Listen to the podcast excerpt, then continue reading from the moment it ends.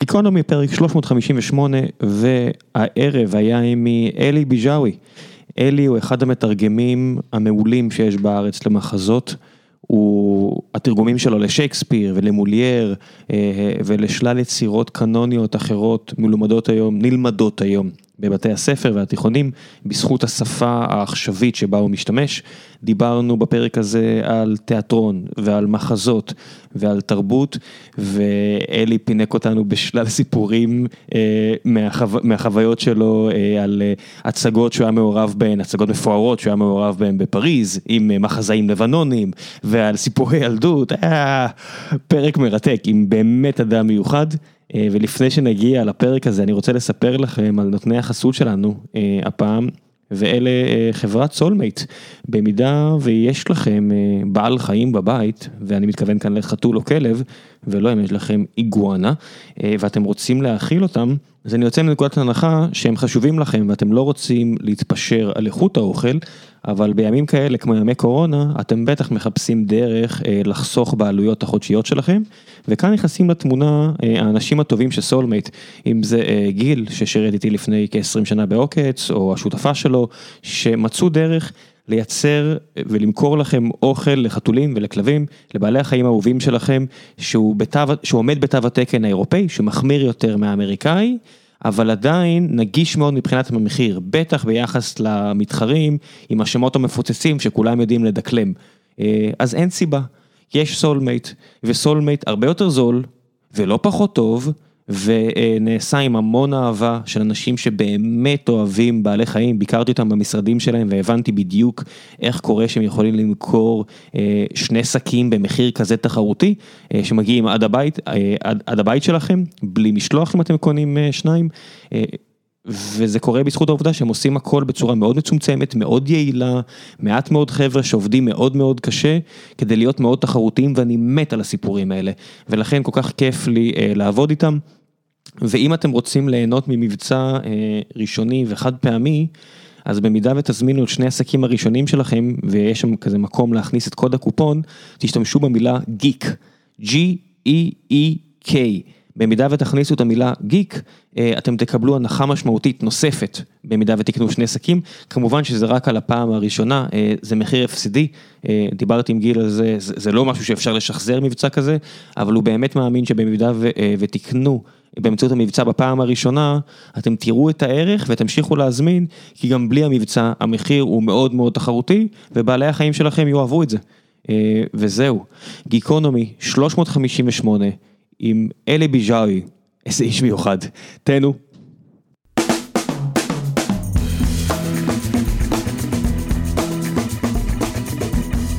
גיקונומי פרק 358 והערב יש לי את הזכות לארח את אלי ביג'אוי. אלי, מה העניינים? טוב ראם, מה שלומך? תענוג לקרוא אותך, אתה יודע, נחשפתי עליך כי איזה מכרה משותפת שלנו, מי שלמדה איתך בתיכון, אמרה לי אתה חייב לקרוא את זה והתחלתי לקרוא. מה יש לך אותך לקרוא? אפילו לא זוכר, משהו שמנוגע למחזות, אוקיי. מניח, וההשכלה שלי בכל מה שקשור לאומנויות הבמה מועטה עד אפסית, אז מעניין לי לקרוא את זה. ו... אתה מהאחרונים, לא מהאחרונים שהשכלתם, זה מהאחרונים שעוד יזכו להיחשף כנראה ל... אתה חושב? לא, אבל נגיע לזה בטח, לא. מה זה, יש לך משהו יותר חשוב עכשיו, שישאל אותך מה העניינים? אנחנו ב introduction כזה, רגע, אני רוצה לשמוע מה אנחנו, לא, ניתן לך רגע את דברי הפתיחה. fuck לא, כבר ישר קופצים למים. כן, מבחינתי זהו. מה עוד יש לנו בעולם הזה, תגיד לי? נדבר על קורונה? לא, אני יודע. נדבר על בלפור? מה... אפשר לדבר על כל מיני דברים, אבל לא, אני לא באמת מאמין, אתה יודע, שהתיאטרון לא ימצא את דרכו חזרה לעולם, אבל תראה, גם ככה אני בחרתי לעצמי, או המציאות בחרה לי, או ערבוב בין השניים, תחום שהוא... שהוא, אתה יודע, מין מת חי, שתמיד, אתה יודע, כשהגיעה הטלוויזיה והקולנוע חשבו שהתיאטרון ימות ובסוף הוא הצליח לחיות ועכשיו בקורונה חושבים שהתיאטרון, תיאטרון זה, אתה יודע, הוא ותיק והוא מדורת שבט וכל הקלישאות האלה והן מעייפות ומתישות ותמיד חושבים שהוא יימחק והוא תמיד מצליח למצוא לעצמו איזושהי דרך חדשה להתקיים. אני גם מעולם לא הגדרתי את עצמי, כן, יצא שהפכתי להיות יוצר תיאטרון ומתרגם תיאטרון בצורה כמעט מופרכת, פתאום הגעתי גם לתרגם שייקספיר ומולייר וכל מיני דברים כאלה, שאם היית מדבר איתי על זה לפני נגיד 15 שנה, הייתי חושב שזה בדיחה. למה? כי זה ממש לא היו הכיוונים שלי, קודם, משני מקומות, קודם כל לא חשבתי שאני אתעסק בתרגום. אתעסק, אני מדבר עם מלא שגיאות, אז בואו נקה את זה כבר עכשיו מהזה. כן, כנראה שהצרפתית מספיק טובה ממולייר. לא, אמר לי, אמר לי מתרגם דווקא ותיק, נגיד שהייתי עוד צעיר נורא, אמר לי כאילו זה לא השפה שאתה מתרגם. ממנה זו השפה שאתה מתרגם אליה. זאת אומרת, בקיצור, אם אתה רוצה שאני אתרגם לך משהו לצרפתית או לאנגלית, זה אני על הפנים. וואו, זה נפלא, כי אני אני חושב נגיד על ספרים באנגלית שהם נורא מורכבים, לא יודע, כזה מלכוד 22, שאתה קורא אותם ואתה אומר, בא לי לקק את האצבעות, איזה אנגלית יפהפייה יש לג'וזף אלר הזה, זיכרונו לברכה. אני אומר, כן, היה לי הרבה יותר קשה למצוא בשפה דלה יותר כמו עברית לעומת אנגלית, שכל כך הרבה כתבו בה או כותבים בה, לשמור על כבוד המקור, מאשר ליהנות מהמקור. אה, טוב, ג'וזף טיילר זה אחלה דוגמה, אה, אני אוהב את אלוהים יודע, דרך אגב, שלא. אה, אף אחד לא אוהב דברים חוץ מלכוד 22, אל תהיה כזה. מלכוד 22, לא באמת קראתי. לא, זאת אומרת, אלוהים יודע, עניין אותי מאיזה זווית אחרת, עניין אותי מהרטרו הזה שעושים על דוד המלך, היה שם איזה, יש לי איזה חיבה לתנ"ך, אבל תראה, הדבר הזה שאומרים על העברית שהיא דלה, יחסית לאנגלית וספרדית. יכול להיות שעובדתית זה נכון. אסור לי להסתכל על זה ככה, אחרת אין לי מה לעשות בעולם הזה. הגזמתי, כן? אבל בתחום שלי. למה זה אתגר? אתה יודע, שייקספיר שמנית, המציא איזה 400 מילים, הוא לא יודע כמה בשפה האנגלית. הנה, נגעת בדיוק בדבר, תראה, אה, אני יכול להגיד לך את זה מהמקום שאני עומד בו עכשיו, שה... קח נתון אפילו טכני, כן? עברית באופן יחסי לשפות אחרות, היא שפה הרבה הרבה הרבה פחות מדוברת מבחינת כמות הזמן שמדברים אותה. אורך, אני מדבר איתך על אורך השנים. תחשוב שהאנגלית, הרוסית, הגרמנית, הצרפתית, כל המקומות האלה ש... שיצרו בהם הרבה מאוד דברים, השפות האלה, זמן ה... איך נקרא לזה? זמן הטיסה שלהם, זמן הדיבור שלהם על, על כדור הארץ הזה. העברית שתקה המון שנים, אנחנו יודעים את זה, נכון? שתקה המון שנים, בסדר, ספרות הקודש, ספרד, לא, לא, לא, לא, המון שנים, לא נגעו בה. כן, היא נעמה. מה זה? היא נמנמה. היא נמנמה, היא נמנמה ארוכות, מה שנקרא. לא, תקשיב, היו אנשים, אתה יודע, אתה מסתכל אבן גבירול, כל מיני כאלה, אלף שנה אחורה, אבל זה כל כך מעט. בדיוק, ואז כש... 48, תחייה מחודשת, ארצנו וכולי, אגב, לא במקרה כל ה... נגיע לזה גם אחר כך, אבל נכנסתי ללקונה, לאיזה חור שהיה שם, איכשהו מצאתי את עצמי ממלא אותו, אני תכף אפרט על מה אני, על מה אני מדבר, אבל מבחינת העברית, חושב שהמון זמן היא שתקה, ופתאום בשנות ה-40, 50, 60, יחד עם תחייתנו במדינתנו וכולי וכולי, היה צורך אה, אה, להחיות אותה מחדש, להעשיר אותה גם מהכור ההיתוך והשפעה מכל מיני שפות. עכשיו, לא יודע כמה אנשים יש להם את הפריבילגיה ליצור בתוך שפה שכל כך מתהווה עדיין, והקסם של העברית שאולי אפשר להגיד עליה, אם משווים אותה לכמות המילים מול רוסית, שהיא דלה, אבל היא גם יכולה, יש לה גם את האפשרות כמו כלי, להכיל עוד ועוד דברים ולקבל את ההשפעות מרוסית, מגרמנית, מערבית, כן. מצרפתית, מכל מה שאתה לא רוצה. המבנה התחבירי שלה הוא מאוד אה, גמיש, זה נכון. אתה יכול ליצור איתה יחסית בקלות.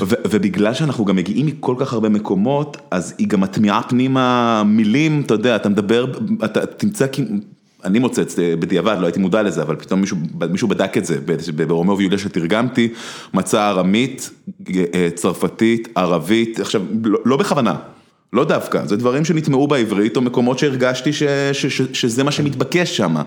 אבל יש משהו נחמד ברמה דווקא של החיות ושל היצירתיות ושל אה, אודיאליות, אני מתרגם, נדבר על זה כבר, אנחנו כבר עם אוזניות ומדברים ומקשיבים, אודיו, אודיאנס, בקיצור, בתרגום, נראה לי ש... תיאטרון זה האזור היחיד ביצירה הספרותית שיותר חשוב איך שזה מדובר ונשמע מאשר איך שזה כתוב.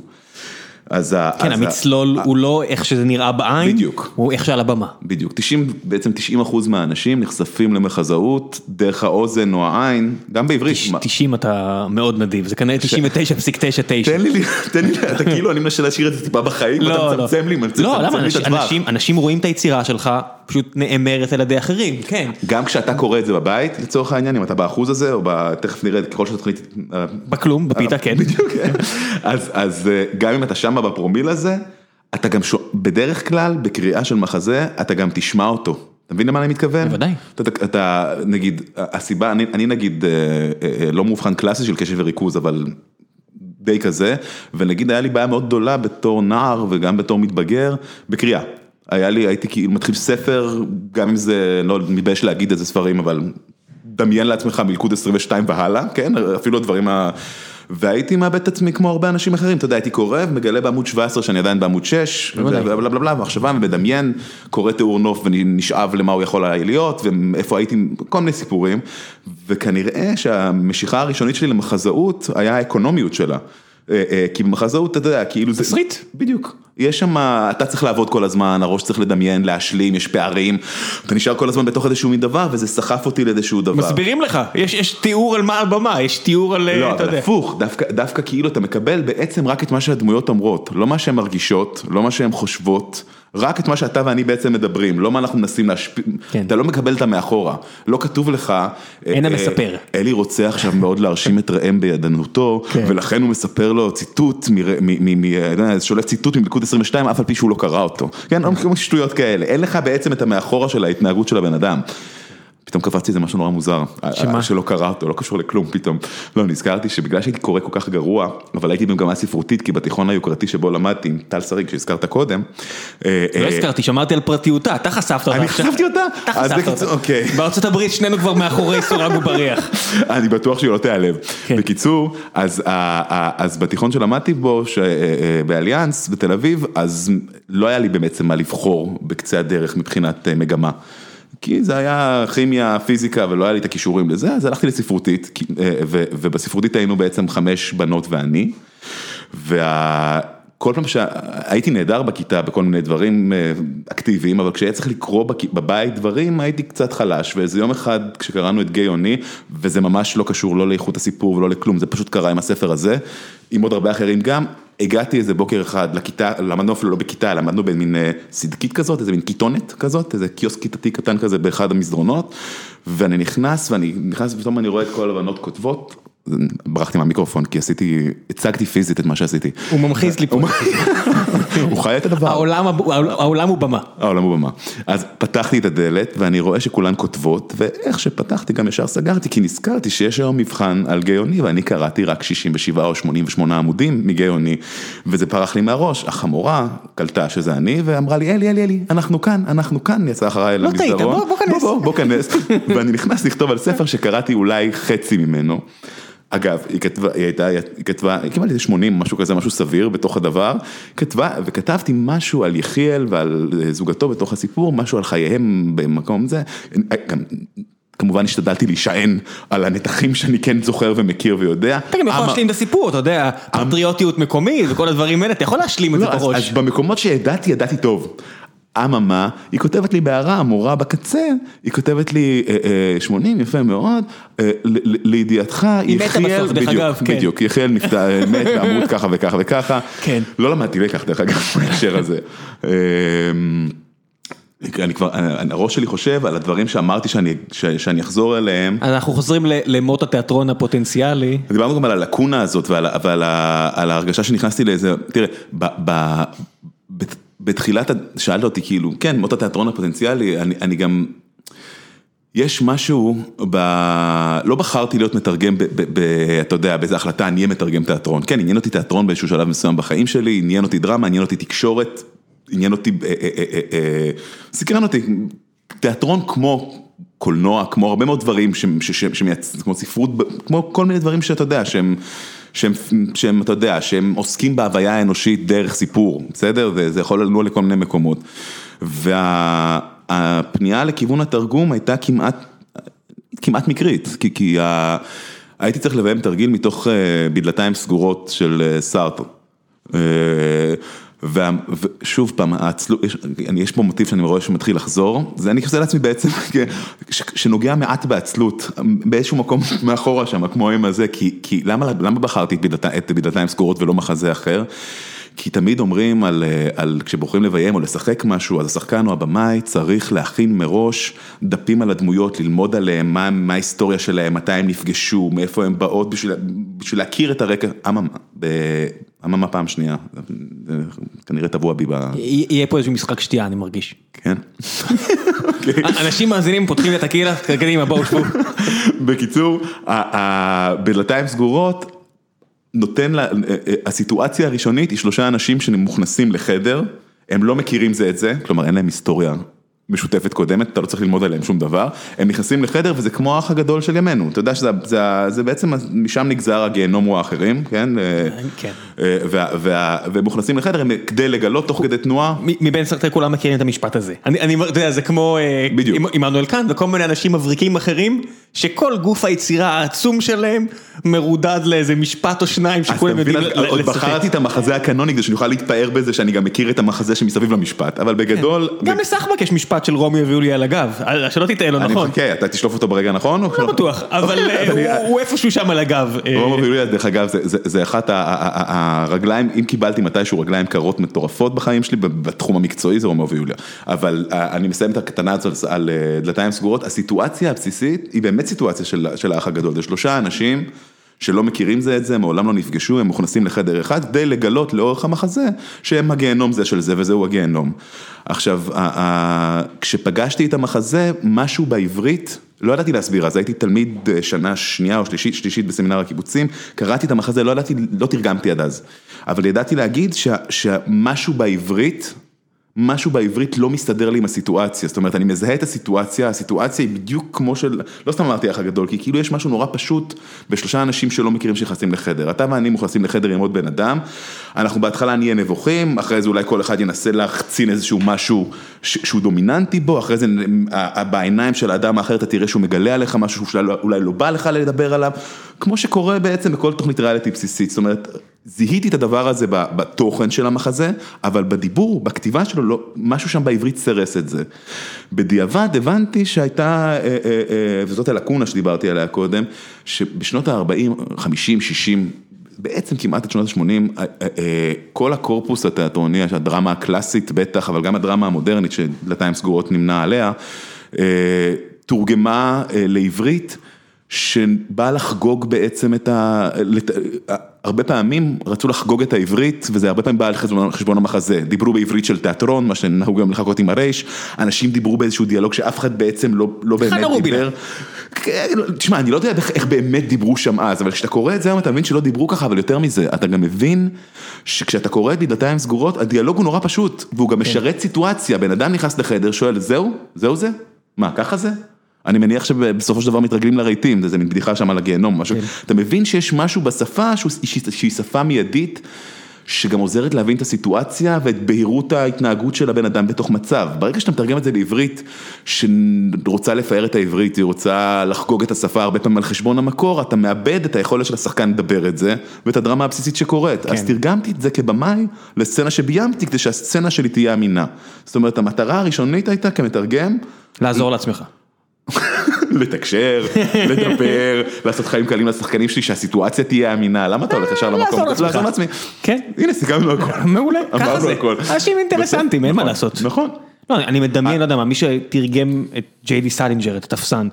אתה לא יכול, אתה יודע שכל האנגלית שם זה you don't have the blood, you don't have the face, כל הסלנג האמריקאי הזה שנות ה-50 וה-40, או לא יודע מתי הוא כתב את זה.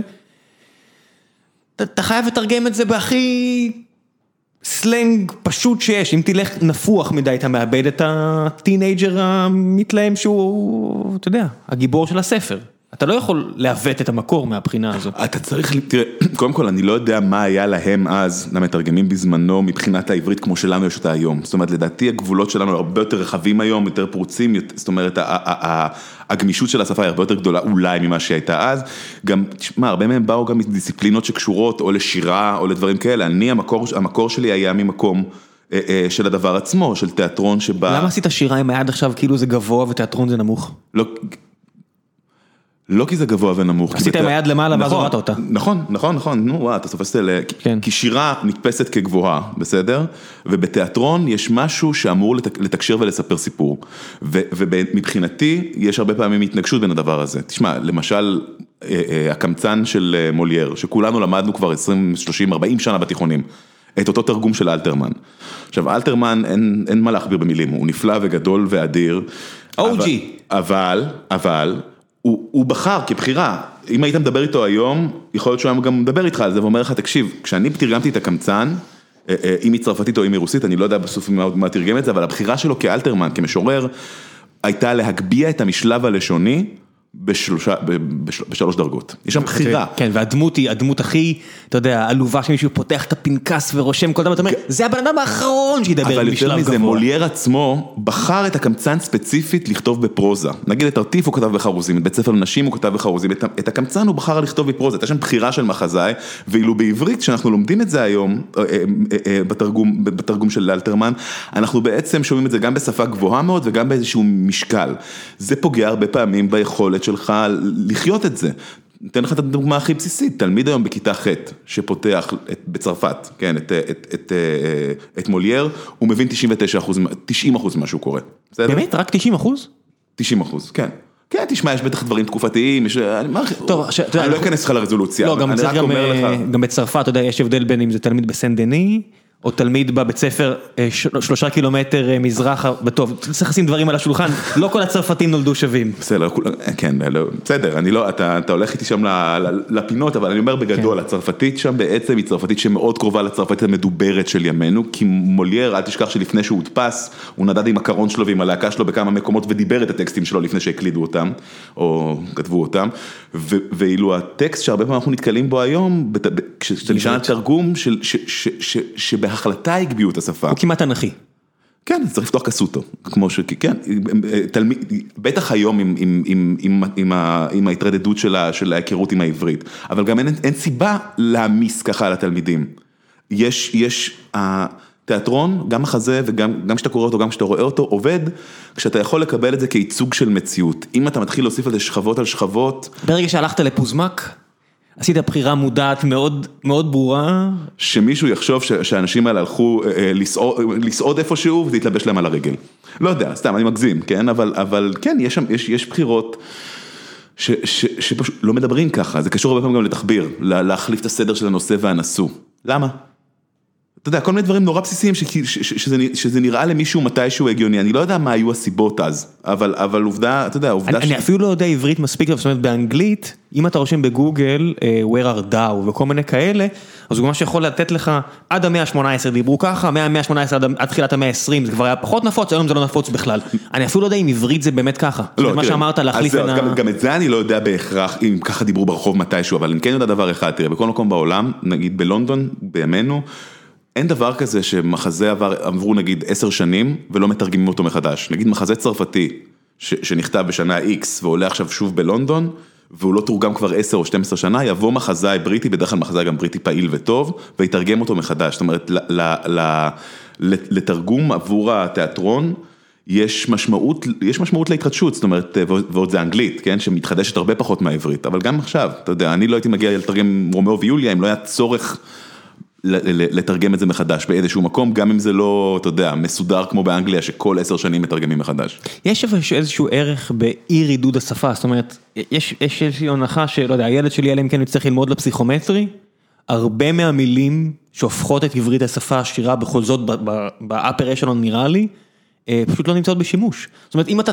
תשתמש בהם בשיח, מיד יאשימו אותך בהשתייכות לישראל הראשונה, אתה מנסה לתפוס עליי טוסיק, אתה יודע, זה, זה, הגענו למקום שאנשים לא ידעו את, לא יכירו מילים שלמות, לא רק אה, תחביר והכל, ממש. אולי את פוזמק, אולי, אני אגיד לך למה, בגלל ש, בגלל שבסוף, גם, אגב, גם מה ששייקספיר עשה, אתה, אתה מוצא כמעט בכל מחזה של שייקספיר, שיוט מטורף בין בין משלבים לשונים. כן, זה masterpiece. הוא למעלה, נמוך, הוא עף לכל מיני מקומות. עכשיו, למה לא לאפשר את זה בעברית? לא, זה כאילו, אתה יודע, זה נורא נוח להגיד שברגע שאתה עושה את זה יותר מתקשר, אתה גם מרדד את השפה. זה ממש לא נכון. לא. להפך, ברגע, ברגע שאתה מייצר בתוך מחזה דינמיקה שהיא גם טבעית גם במציאות, אתה יודע, אתה מנסה, תיאטרון הוא סוג של ייצוג של מציאות, אתה רוצה ש... כנראה ששייקספיר לצורך העניין כתב את האומנת בלי משקל, בלי חריזה, כדי שתדבר טה-טה-טה-טה-טה-טה-טה-טה-טה גם בקצב אחר, גם ברצף אחר של מוזיקליות אחרת וגם בבחירה אחרת של מילים, אל מול לצורך העניין הנזיר, כן, שמדבר בצורה גם ממושקלת וגם חורזת לכל אורך הדבר, ולכן גם בחירת המילים שלך כשתתרגם אותו תהיה אחרת. רומאו עצמו, כן, יש הבדל מטורף בין איך שהוא מדבר עם החבר'ה שלו, כשהם עושים חידודי לשון ומצחצחים חרבות, לבין איך שהוא מדבר עם יוליה בסצנת המרפסת, זאת אומרת, אנשים, וגם אתה ואני, לא מדברים אותו דבר כל הזמן עם כל אחד. אז אם, אם, אם אנשים אז למה לא דמויות, כן? אנחנו, אז המקום, להפך, השפה בעצם מקבלת, בעצם מרחיבה את הספקטרום שלה, היא בעצם נוגעת במקומות גבוהים בלי להתבייש בהם. והיא הולכת גם למקומות נמוכים וגם וגם משחקת בהם תוך כדי. יש בזה, אתה יודע, שאמרת פה הרבה פעמים, מטרת התיאטרון היא לתת איזשהו ביטוי למציאות וכו' וכו'. אחת הבעיות שלי, יש לי עם תיאטרון, זה בדיוק זה, זאת אומרת שאני מתיישב מול שחקנים שעבדו קשה, ואני מרגיש שהם בורחים מהמציאות, בניגוד לקולנוע, שזה משהו שאני מתחבר אליו הרבה יותר, אני מרגיש, או, פה יש מקום לניואנסים, מטיב המדיום, כן? כי אתה יודע, המצלמה יכולה להתמקד על דניאל די לואיס, שהנחיר הימני שלו זז טיפה, והנה הוא עשה את העבודה, ובתיאטרון הכל חייב להיות מוגזם, קיצוני, כי, כי זה המדיום.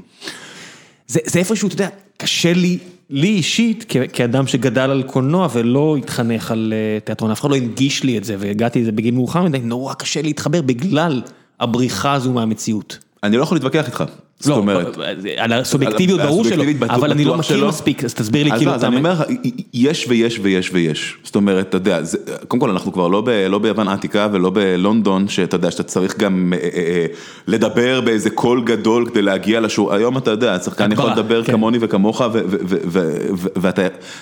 תראה, משהו, יש משהו בכל זאת שמשאיר את התיאטרון בחיים למרות הכל. אני לא מדבר איתך עכשיו על הקורונה, תכף נכניס את הענן הזה לתוך ה, לתוך המציאות, הזה, אני מדבר איתך באופן עקרוני.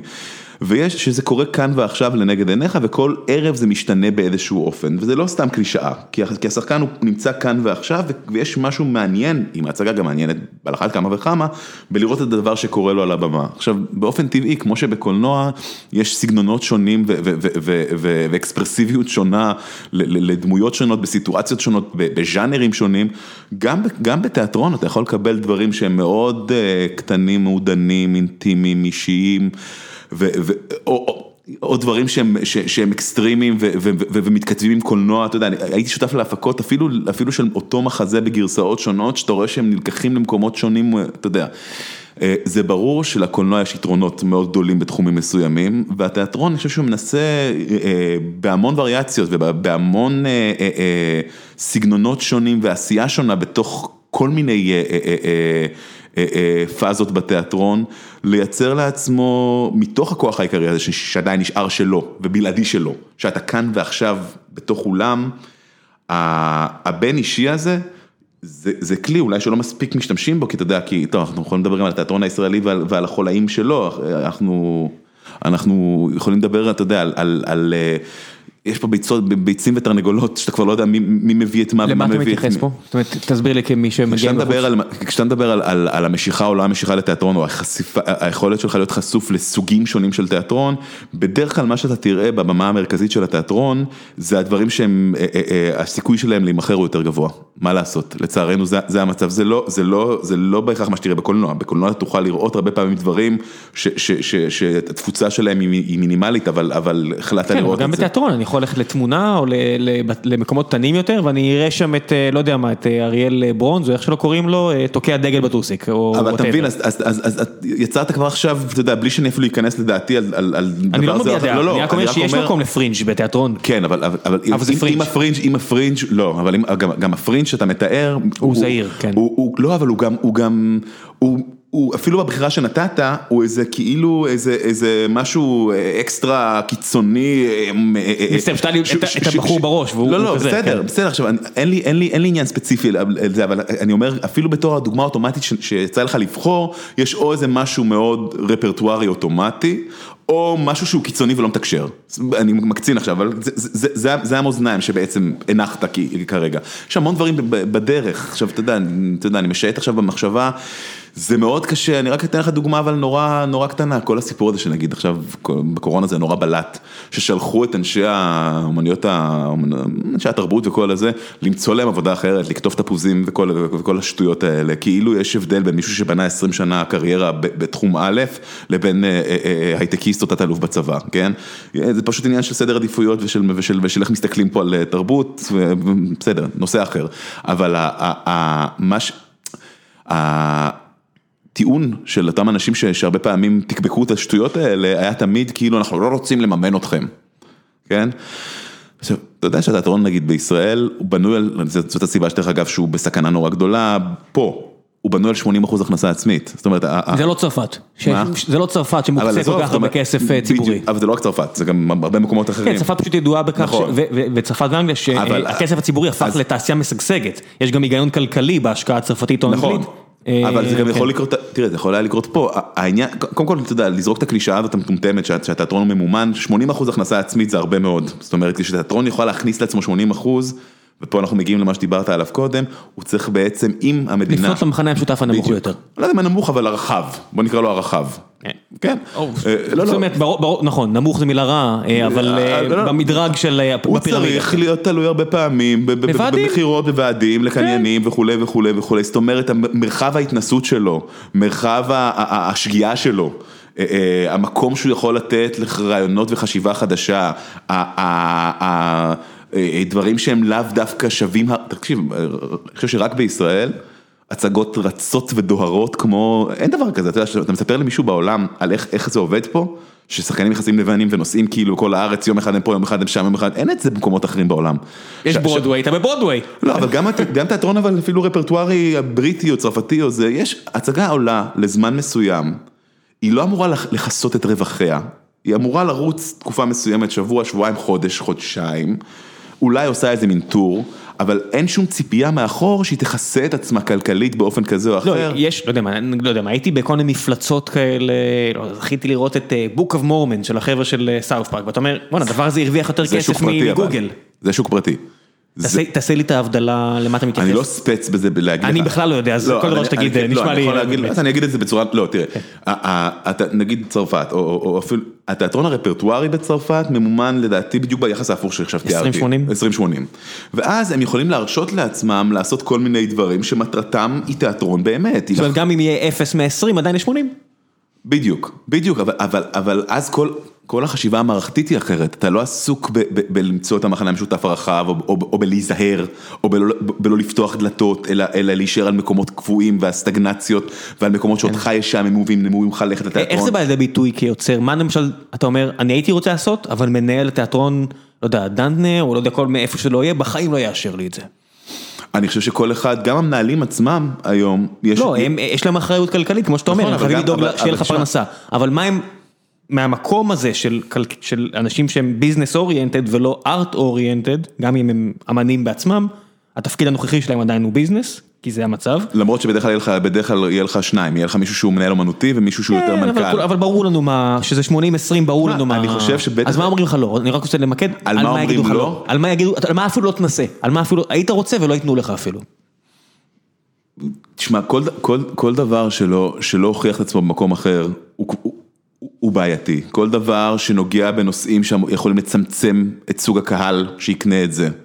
אה, אה, אה, בפוטנציאל, זה בעייתי. חבר אותי, על מה מדובר? מה, על חומרים? איזה חומרים? אני לא יודע להגיד לך חומר מסוים שבחיים לא יקנו. לא, לא שם של הצגה, אבל מה, זה נושאים פוליטיים לא ייתנו? כי אני מרגיש שיש הצגות פוליטיות בארץ, לא?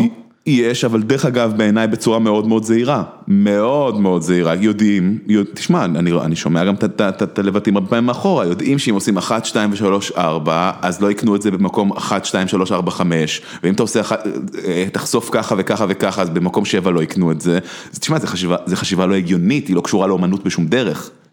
היא קשורה, אתה יודע, לביזנס, לביזנס ולביזנס שהוא תוצר של השיטת הזאת, אתה יודע, של הדהרת הסוסים. זה דיסני, זה לא, זה דיסני מחליטים אה, מה צריך לציין. מה שקורה כן. בדרך כלל זה שהמנהלים האמנותיים מצליחים ובדרך כלל לצד אחת, שתיים, שלוש, ארבע הצגות שנכנסות כאילו לרובריקות הנוחות, הן אומרות אוקיי, זה מאפשר לי לעשות שניים, פרויקט או שניים שהם אקספרימנטליים יותר או פחות ממוענים מכירה מטורללת, אלא... כשהשחקנים והבימאי וכולם יודעים שהם משחקים עכשיו במשהו שהצפי ממנו הוא רק תעשה עבודה טובה, אנחנו רוצים לעשות אומנות ולא למכור? או שזה משהו שלא נאמר? תראה, קודם כל השחקנים זה לא משנה בהקשר הזה, כי שחקנים הרבה פעמים בתיאטרון, תשמע, אני מכניס אותי למקומות שאני פחות בקיא בהם, אבל שחקנים הרבה פעמים נמצאים בחוזה קיבוצי, אז מקבלים משכורת אה, אה, אה, בצורה חודשית, ולאו דווקא זה משנה אם ההצגה היא שלאגר או לא, שוב, אל תתפוס אותי במילה, כי אני לא לא, לא מספיק יודע את זה, וגם בדרך כלל שחקן בתוך תיאטרון משחק ביותר מהצגה אחת. אגב, זה בסדר גמור במציאות של תיאטרון רפרטוארי, שיהיה בתוך המגש שהוא מניח בפני הקהל, הצגות שהן פופולריות והן פוטנציאל מכירתי גבוה. אבל שיהיה לצידן ביחס הרבה יותר גבוה ויש כל מיני דבר עיסוקים בזה וזה משעמם, לא כדאי לנו אפילו להיכנס לשם כי כאילו, אתה יודע, זה האזור שאתה תראה אנשים פשוט בורחים מהאזנה, כאילו העקומה פתאום תיפול. אה, תתפלא. לא, יש כל מיני דברים שנקראים קריטריונים וכל מה שמדברים על זה דרך אגב ומנסים לגייס אותי כל מיני מאבקים שקשורים. מתרגם אחד מאבד את כנפיו. בדיוק, לא, זה, קריטריונים זה קשור לכל מיני דברים אל מול משרד התרבות על מה, את מה כן מממנים ואת מה לא ולכן זה, עזוב, זה משעמם נורא. אבל השורה התחתונה היא שברור שהדבר, שה, המאזניים המצחיקות האלה שקשורות בכן לממן או לא לממן תרבות, יש לזה, לכל דבר את, ה, את ההשלכות שלו. ואיפה זה שם אותך בתור יוצר? איפה זה שם אותי בתור יוצר? תשמע, אני, אני... זה מעמסה כבדה, זאת אומרת כל דבר נכנס דרך איזה פריזמה של לא, מה מירי רגב, תגיד על זה? לא, תראה, אני קודם כל עומד תמיד אל מול... שעבר, כן. כן, אה, אה, אל מול... אה, אתה יודע, אתה מזכיר אותה ואני כאילו מבקש, אומר לעצמי, אין טעם להיכנס. לא, לא, לא צריך להתייחס אליה. אין טעם לפנות בפנייה הזאת אפילו. אתה אמרת מולי, לא אני. אה, זה היה צ'כוב אחד אצלה, לא? לא, עזוב, אתה יודע, גם, אני יכול רק להגיד דבר אחד, גם אם כוונותיה היו טובות והיה צריך לתת פה חיים מחדש לתרבות המזרח וכביג'אווי שהוא, אה, אני מרשה לעצמי להגיד כאילו שזה חשוב וטוב, לא, לא חייבים בבנייה להרוס משהו אחר בשביל לבנות, אפשר לבנות ליד, או במקביל, כאילו, אבל עזוב, זה... או לגובה. או לגובה, אתה יודע, אתה יכול להוסיף, זה כמו, אנחנו בנויים פה על מדינה שהיא הכל תלים של כל שכבה זה משהו אחר. זהו, אז זה היחס שאני מוכן לתת, וזה גם, זה יחס מאוד צלחני ועדין. אבל אתה שאלת, לשאלתך, אני עובד מול נוכח מציאות. אתה יודע, אני יודע איך התיאטרון מתנהל, אני מכיר את תחלואה ואת יתרונותיו ואת חסרונותיו, אני גם, אתה יודע, אני גם לא רק תיאטרון אוריינטד, אני כן כן מוצא את עצמי כותב קצת לדברים שהם יותר באזורים שאתה מדבר עליהם, מכוונן טלוויזיה או קולנוע, אבל... זה מפריע לך? מה? זה פחות כיף לך? אתה צריך לכתוב תסריט ולא מחזה? לא, לא, ממש לא, ממש לא, זה פשוט, תשמע, זה... מה שתיארתי קודם כלקונה הזאת, שבמשך המון שנים תרגמו, תחשוב שפתאום הבנת, כש... התחלתי לגמגם, זה אומר שיש לי הרבה דברים בראש בבת אחת ואני צריך למצוא את הדרך. לא, יש לנו זמן, אני מסתכל, אני אומר, וואי, יש לנו הרבה זמן, הכל בסדר. אני גם מדבר נורא מהר. כן, אז אני אומר, אין לי זמן, לא, הכל בסדר, יש לנו מלא זמן. אז אני מנסה רגע, קודם כל, יש את השאלה ששאלת לגבי איך אני מתמודד עם המציאות, תכף אני אענה עליה. אני אדבר על הדבר הזה שמצאתי את עצמי פתאום, לא תכננתי להיות מתרגם, כן, למדתי בימוי והוראת תיאטרון, והתחלתי בעצם עם שתי ידיים במקביל, קצת לתרגם, קצת לביים, כתוצאה מההתנסות הזאת עם דלתיים סגורות, וככה התחלתי את חיי בעולם התיאטרון, ואז באיזשהו שלב, היד שמתרגמת, נמשכה בכזאת עוצמה אה, אה, מכל כך הרבה כיוונים שמצאתי את עצמי מתרגם אה, כמויות מטורפות של דברים ואז רק בדיעבד ידעתי להגיד. מה זה אומר מתרגם כמויות מטורפות של דברים? תקשיב, תרגמתי, הסטאז' שלי במרכאות היה בבית צבי, זאת אומרת זיהו שם שאני יכול לתרגם ותרגמתי עשרות, מאות שירים, מאות שירים. מאיזה שפה? מאנגלית, מצרפתית, תרגמתי מחזות זמר שלמים, תרגמתי מחזות, לא קלאסית עדיין, אה, אה, המון מחזאות מודרנית, תרגמתי... כמה זמן לוקח לבן אדם שיש לו הפרעות קשב ולא הצליח לקרוא בגיל תיכון אה, לתרגם עשר שנים אחרי זה משהו. בחור בן 21, 2, שזה מה שהייתי אז, עם מפוצץ מאמביציה שמקבל הזדמנות, הפרעות הקשב נעלמות כלא היו, ואתה כאילו טס, תקשיב, קיבלתי הזדמנויות לשמוע אותך, להרגיש שאתה מצליח לייצר. תראה, זה מה שהבנתי בדיעבד, שמשהו בתפיסה שלי את הדבר, את השפה ואת החיות ההכרחית של טקסט על במה. אה, אה, אה, ואתה יודע, יש אנשים שבאים מאיזושהי הלכה אל המעשה. אני מצאתי את עצמי מקבל את ההזדמנות בתוך המעשה לבנות לעצמי הלכה. ובאמת קיבלתי עוד צ'אנס ועוד צ'אנס לעשות דברים ומצאתי את עצמי באיזשהו מין מסע נורא מעניין גם מבחינתי. רגע, ואתה רץ, אתה רץ, אתה בן 21-22, ישבו פה עמנואל לוטם, ישב פה, לא מבין, יגאל לבירנץ, חבר'ה שמתרגמים, אתה יודע, ובטח, אתה בן 21-22 מתרגם, אתה מתחיל לחטוף בראש? זאת אומרת, זה עולם מאוד, אה, קצת stuck up. טיפה, זאת אומרת, אני קורא, אני מאוד אוהב לקרוא ביקורות תיאטרון, זה ביקורות רצחניות הרבה פעמים. אני הייתי תמיד, באופן כמעט גורף, לשמחתי, כאילו, אה, מאוד מאוד מפורגן. איך זה אה, קרה? אני טוב בזה. פשוט natural? לא יודע אם את שואל, לא, אבל... כי בין גיל 17 שאתה לא מצליח לסיים ספר לבין 21, לא, מה תשמע, קרה? אני, הצ- כי אני אומר אני טוב בזה בגלל שאני הצופה הכי נורא שיש באולם. בעצם אני, אני תתאר לעצמך אותך באולם רואה משהו שאתה לא מאמין לאף דבר שיוצא לבן אדם מהפה. מכל מיני סיבות שקשורות בתיאטרון באופן כללי, אבל גם בתיאטרון באופן ספציפי, בעברית בתיאטרון באופן ספציפי, אתה חורק לך, אתה שומע את האנגלית במקביל, אתה חושב מה זה היה באנגלית, אתה שומע כן. שיר מסוים ואתה לא מבין למה זה ככה, כשבאנגלית זה כל כך יפה וזה יכול להיות ככה וככה, כל המחשבות, הפר- כן. כאילו אתה מגי... הנה הפרעת הקשב והריכוז, שאתה כאילו, המוח מסתכל על דבר אחד אבל חושב על 300 דברים אחרים, כן, את בטח, כל כן. הדבר הזה גייסתי בשביל לנסות בעצמי, כשאני ניגש למשהו, לעשות את זה אחרת. לא- לג- לגשר, זאת אומרת, אה, ראיתי את A Few Good Men, דיברנו פה על אה, חברי הטוב אלון בדוד ששיחק שם, איך זה נקרא, החבר'ה החבר'ה הטובים, אה, החבר'ה הטובים, הסרט עם ג'ק ניקולסון. כן, כן, וראיתי אותו חבר'ה טובים זה משחק משהו שם. אחר לדעתי, לא? החבר'ה- חבר'ה הטובים זה זה המאפיוזי, לא? החבר'ה הטובים זה קורסזה, עם נכון. אנחנו וזה... נזכר אה, תכף מה זה לא היה. השם, אוקיי. אה, בחורים אז- טובים. בחורים טובים. ו- ועשו אותו, את ליאור אשכנזי ואת אלון כן. משחקים שם, והם עושים עבודה טובה, ורק ישבתי שם ואמרתי, אני, יש לי רק בראש את אה, ג'ק ניקולסון צועק, לא יעזור. אז אני- תקשיב- אני אני רק שומע את האנגלית, אני לא יכול אז- לשמוע אז אותם. משהו ב- ב- ב- בביקורתיות המאוד גדולה שלי, יחד עם ההפרעת קשב וריכוז שהצליחה, כצופה בתיאטרון, ליצור אצלי כל מיני דברים, ניסי- ניסיתי לתרגם, תרתי משמע, כאילו את זה למשהו פרקטי ופוזיטיבי.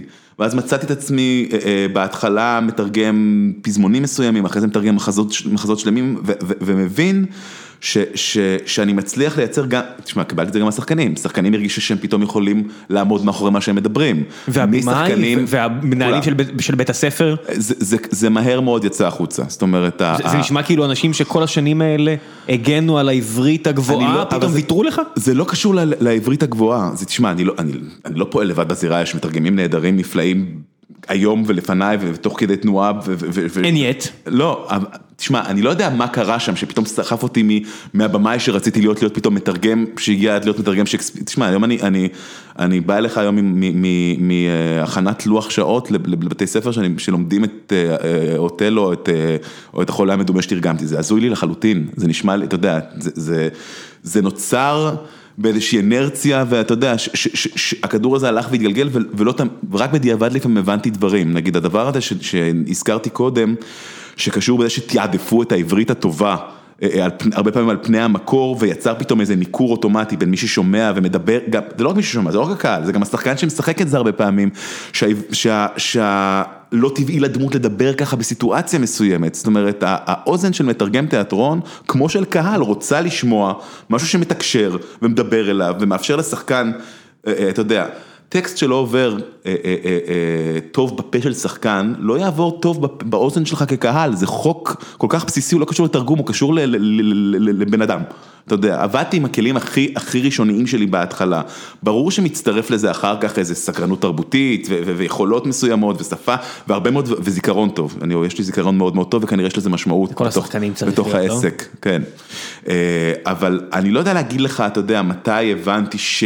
הבנתי שאני עושה עבודה טובה וגם השתדלתי תמיד לקחת היית דברים. צריך להתחיל לחקור הרבה? זאת אומרת, יש את הטורים האלה במוסף סוף השבוע בספרים, שתמיד לוקחים איזה מילה ויש את המקור שלה, אני מת על הדברים האלה, אבל זה לא המקצוע שלי, אני עושה את זה כתחביב פעם אז, בשבוע. אז זה הפך להיות המקצוע שלי באיזשהו מקום, אתה יודע, כאילו, אתה מדבר על, דיברנו ביחד עכשיו על שלושה דברים, על סקרנות, על הפרעת קשב, וזה ממש הולך יחד עם הלפתוח 18 חלונות, אתה שומע שם של עיר במחזה מסוים שלא שמעת עליה בחיים שלך, אתה פותח על העיר, רואה מתי נבנתה, מה קרה שם, למה מזכירים את העיר במחזה הזה, למה זה קשור דווקא בתקופה הזאת, למה הנזיר נתקע דווקא שם, אתה פתאום פותח 25 חלונות. מה זה פיומנטה בעצם?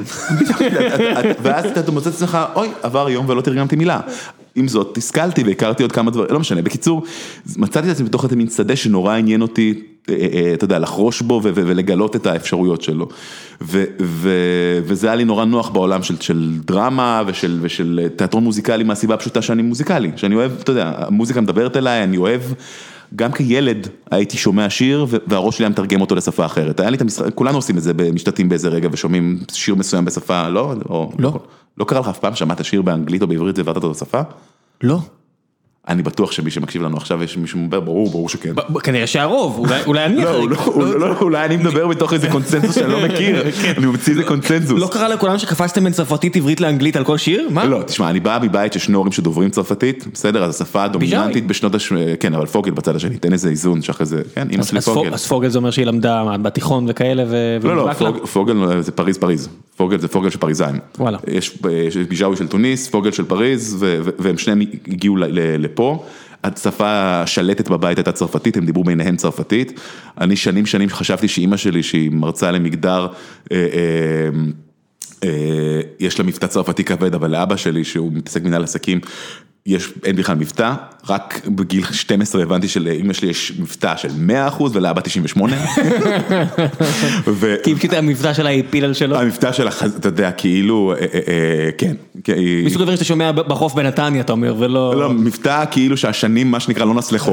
ממש כאילו נשאר דומיננטי, וכנראה גם לאבא שלי, אבל אני עדיין עד היום לא שומע את המבטא של אבא שלי באיזשהו אופן, בגלל הפער בין שניהם. אז בקיצור, השפה- השלטת בבית הייתה צרפתית. זו אותה צרפתית?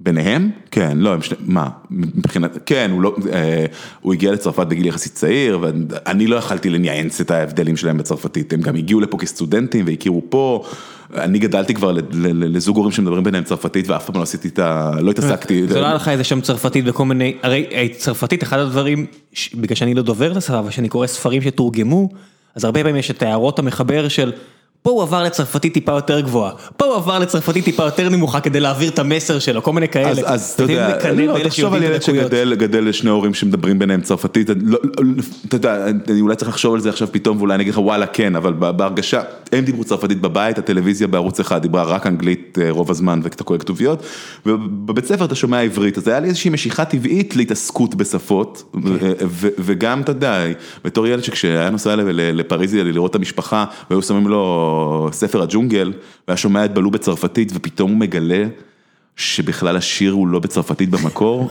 זה היה רגע, תקשיב, אני גדלתי על ספר הג'ונגל בצרפתית, הייתי שומע את זה בלופ, והייתי, וההבנה פתאום שזה קיים בעוד שפה היה כאילו, ושזו בכלל שפת המקור, ואז דרך אגב אמרתי לעצמי, רגע, אבל בצרפתית זה יותר יפה בעיניי, אז מה זה אומר?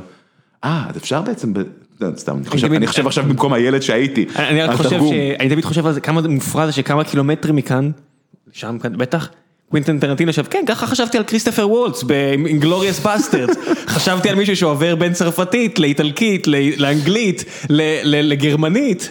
אז אני לא יודע, תשמע, אני לא יודע אם- זה ניתוח בדיעבד, אבל, אבל כנראה איכשהו הדבר הזה שכאילו שפות היו באזור יצר איזושהי סקרנות טבעית ל... ל, ל ו- ועל לקפוץ מאחת לשנייה.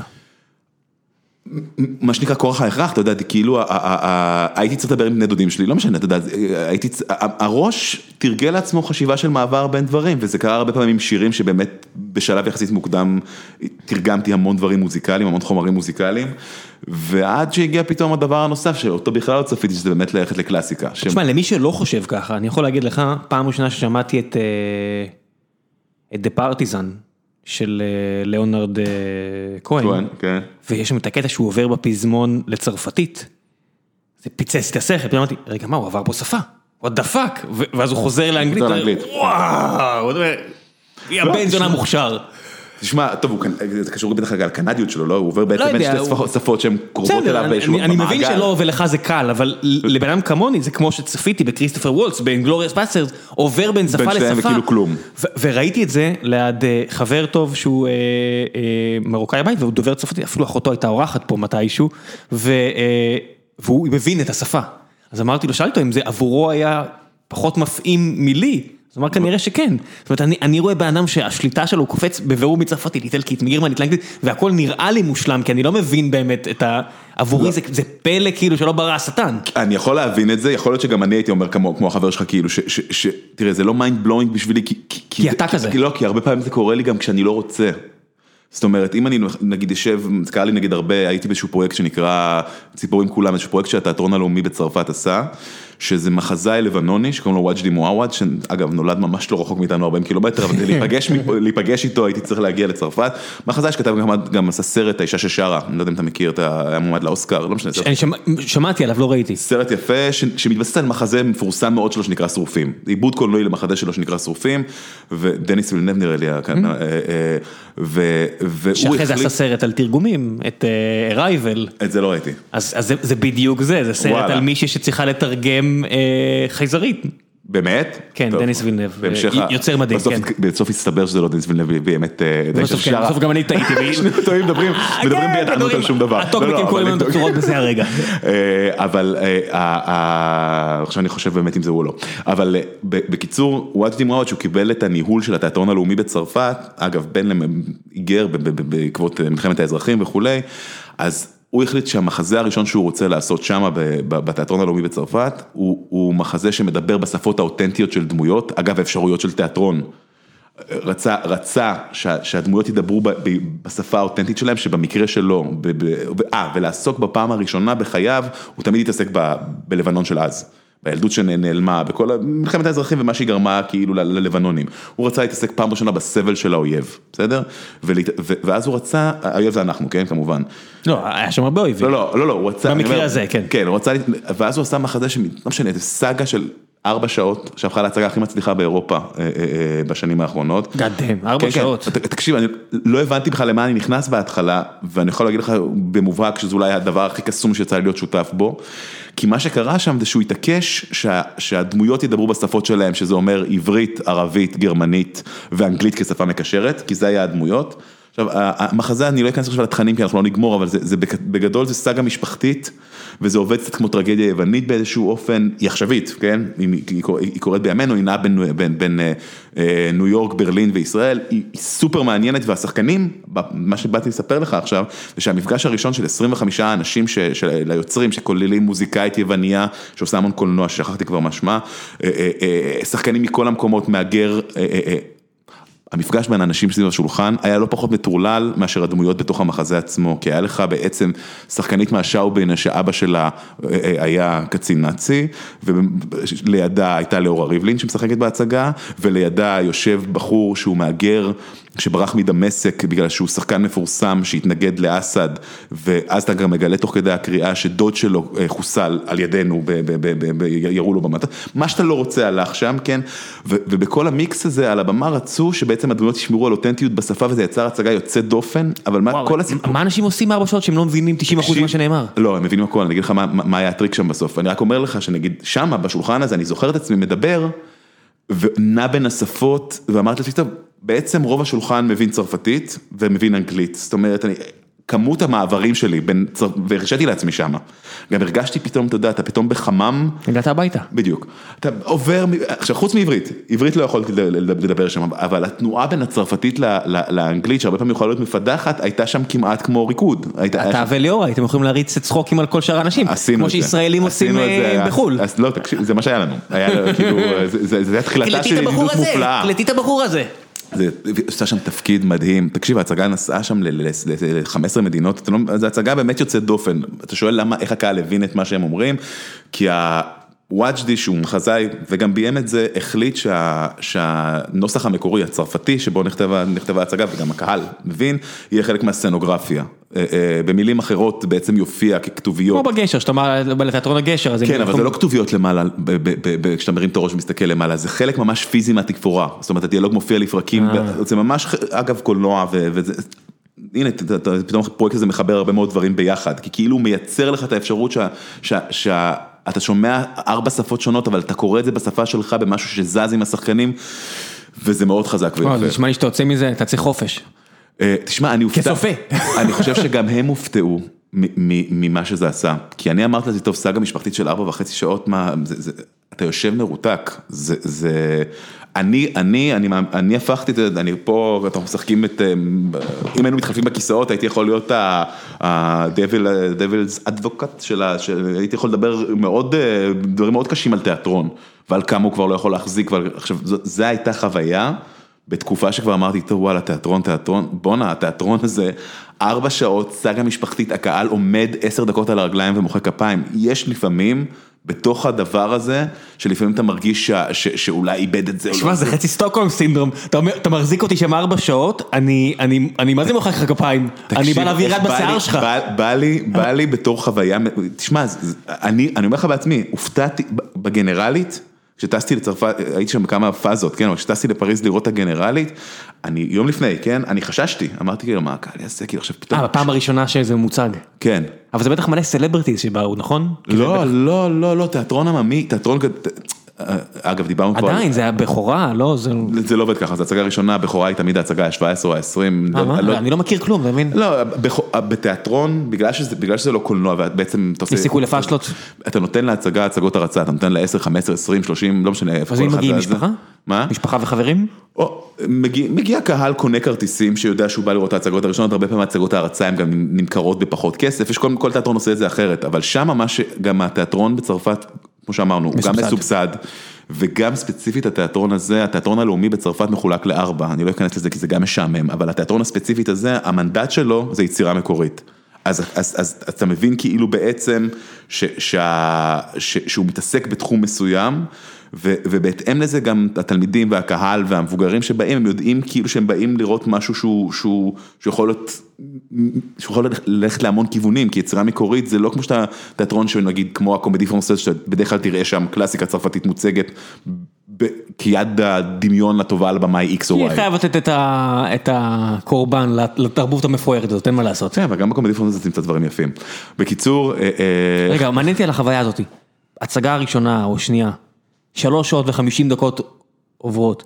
אתה בטוח שהולך להגיע standing ovation, או שאתה מפחד שכולם יצאו בשקט מהאולם? תראה, כשאני הגעתי שם יום קודם, ובאתי לגנרלית, וישבנו רק אנשי הצוות והטכני והזה, היינו 20-30 אנשים באולם, כן, של עולם של אלף מקומות. ואתה אתה חושש, כי אתה לא יודע איך זה באמת יעבוד כשקהל יעמוד מול הדבר הזה. ומה שקרה בין יום, לצורך העניין, חמישי לשישי, מהרגע שאנחנו היינו, ברגע שהיה אולם מלא, אני לא זוכר שחוויתי בתיאטרון. זאת אומרת, מה ש... האינטנט, תשמע, הוא כתב מחזה שעובד... ספר, ספר, ספר, ספר. אתה ראית, אתה ראית שאנשים נשאבים לתוך הדבר והסיפור, מדורת השבט, הדבר של מה יקרה פה עכשיו, תראה, זה- לא 150 משתתפים אה, ואנשים עפים מהקירות, כן? זה בסוף סאגה משפחתית עם שמונה שחקנים. אבל הדחיסות של הדבר הזה והעוצמה של הדבר הזה פשוט השאיר את הקהל, אתה יודע, שמע, יש משהו, אני לא סתם אמרתי סטוקהולם סינדרום, יש, יש את אה, מתיאס אנר שכתב את, אה, את האזור. ספר שהוא אוקיי. גם, לעניות דעתי מצרפתית, אני קראתי בעברית, והוא בלי סימני פיסוק. עכשיו, אתה קורא את זה, זה עינוי. לקרוא ספר שלם, בלי, וזה גם על אה, מלחמת האזרחים בלבנון בין השאר והכל. אוקיי. והחלק היחידי שם שאני אני כל כך אוהב את היצירה הזאת, כשאני אני כנראה זה לא פעם עשירית שאני מזכיר את זה פה. אה, החלק היחידי שהוא מנוקד שם, זה שהדמות הראשית קוראת ספר על מלחמת. לבנון, ו- ואז זה פתאום הופך להיות ניקוד, ואתה אומר, וואו, מה אני עובר פה שאני לא קורא את העמודים האלה, זה נורא. ואתה מסיים את הספר, ו- ורק רציתי לעמוד מהספה ולמחוא כפיים מול הספר, כי, כי עברתי, אתה יודע, אם משהו קל מדי, אתה פחות, הרבה פעמים אתה פחות מעריך אותו גם. אז תשמע, יש שם, יש, שם, יש שם אתגר בצפייה, אבל יש שם גם איזו הולכה שלו בארבעת החלקים של הדבר הזה, ש, שהוא מחזיק סיפור. הוא, יודע, הוא, הוא, הוא בעצם, גם הביקורת האירופאית ובלה בלה בלה וכל הפרסים שהוא קיבל אחר כך, התעסקו נורא בזה, שוואג'די מועווד חזר אל מה שהביא אותו להיות וואג'די מועווד. וואג'די מועווד בעולם התיאטרון כאילו כתב בדברים האלה על לבנון בהתחלה, בתחילת הקריירה שלו, דברים שהשוו אותם לטרגדיות היווניות. במנגנון, ביכולת הדרמטית שלו לכתוב, סיפור. זה כולל אז- מקהלה וכל העקרונות לא, האלה? לא, לא, זה כולל טרגדיה, זה כולל כאילו את ה- ההצטברות של דברים, ופתאום הפתעה שאתה מבין כאילו שהקיר נכנס בך ב-150 קמ"ש ברמת הדימוי, כן? שדמות מבינה פתאום איזה משהו שכאילו, יש לו יכולת מטורללת לספר סיפור מצד אחד. משהו ב... ב... היה שם, אני לא יודע להסביר לך את המרכיבים, אני, אני, אני כן, תשמע, עזוב, זה לא אני אישית, התיאטרון עצמו לא תכנן להריץ את זה ככה, הם התחילו, דיברנו על זה שבחו"ל לא מדירים מצגות, הם התחילו לטוס לכל הכיוונים, אני חושב שלאורה ריבלין כאילו הייתה בתקופה הזאת במקומות בעולם, בגלובוס, כמו שהיא לא הייתה אף פעם, היא לא הישראלית היחידה דרך אגב, אבל הם טסו לכל הכיוונים, זה זה היה... זה נהיה thing? זה נהיה כזה המילטון style, או משהו שחייבים לראות? בעולם, תשמע, אני בפעם השנייה שראיתי את זה, כי אה, אה, אה, היה תור בצהריים של לחפש כמו, אתה מדבר המילטון, על אנשים שבאו בתקווה שיש ריט, איך קוראים לזה, returns, כרטיסים שאנשים מחזירים ואז אתה יכול להיכנס בערב, היה תור. תור להצגה של ארבע שעות בארבע שפות, כאילו, אז אתה יודע. כי אז- זה- כי זה נהיה, כי זה נהיה חוויה תרבותית שצריך לראות. כן, עכשיו תשמע, להגיד לך שזה כאילו בהכרח ידבר לכל אחד, יעבוד על כל אחד, לא, אבל להגיד לך שעדיין קורים במרכאות ניסים ב- ב- ב- בעולם הזה של התיאטרון, ש- שאנחנו, אתה יודע, שאני אפילו בתוכו מלא בספקות ושאלות, כן, זה קורה. היית רוצה לעשות את זה בארץ? זה, זה, יש כבר איזה דיבור על זה, אני לא יודע, אני לא בטוח כאילו ב... ב, ב זה כמו, נגיד שדיברתי על זה איתו, כשאתה, כן. כשאתה מגיש ל, ל, ל, לקהל שמכיר את העולם, זה נורא, זה מאוד שונה, תשמע, הוא, הוא, הוא, הוא כותב עלינו באיזשהו מקום. אה, אנחנו הבד גייז. לא, אנחנו לא את זה בכלל בסיפור, הסיפור הוא, הוא, הוא, הוא מאוד מאוזן ברמה, ברמה, לא מנסה להיות מאוזן. כמה מאוזן יכול להיות?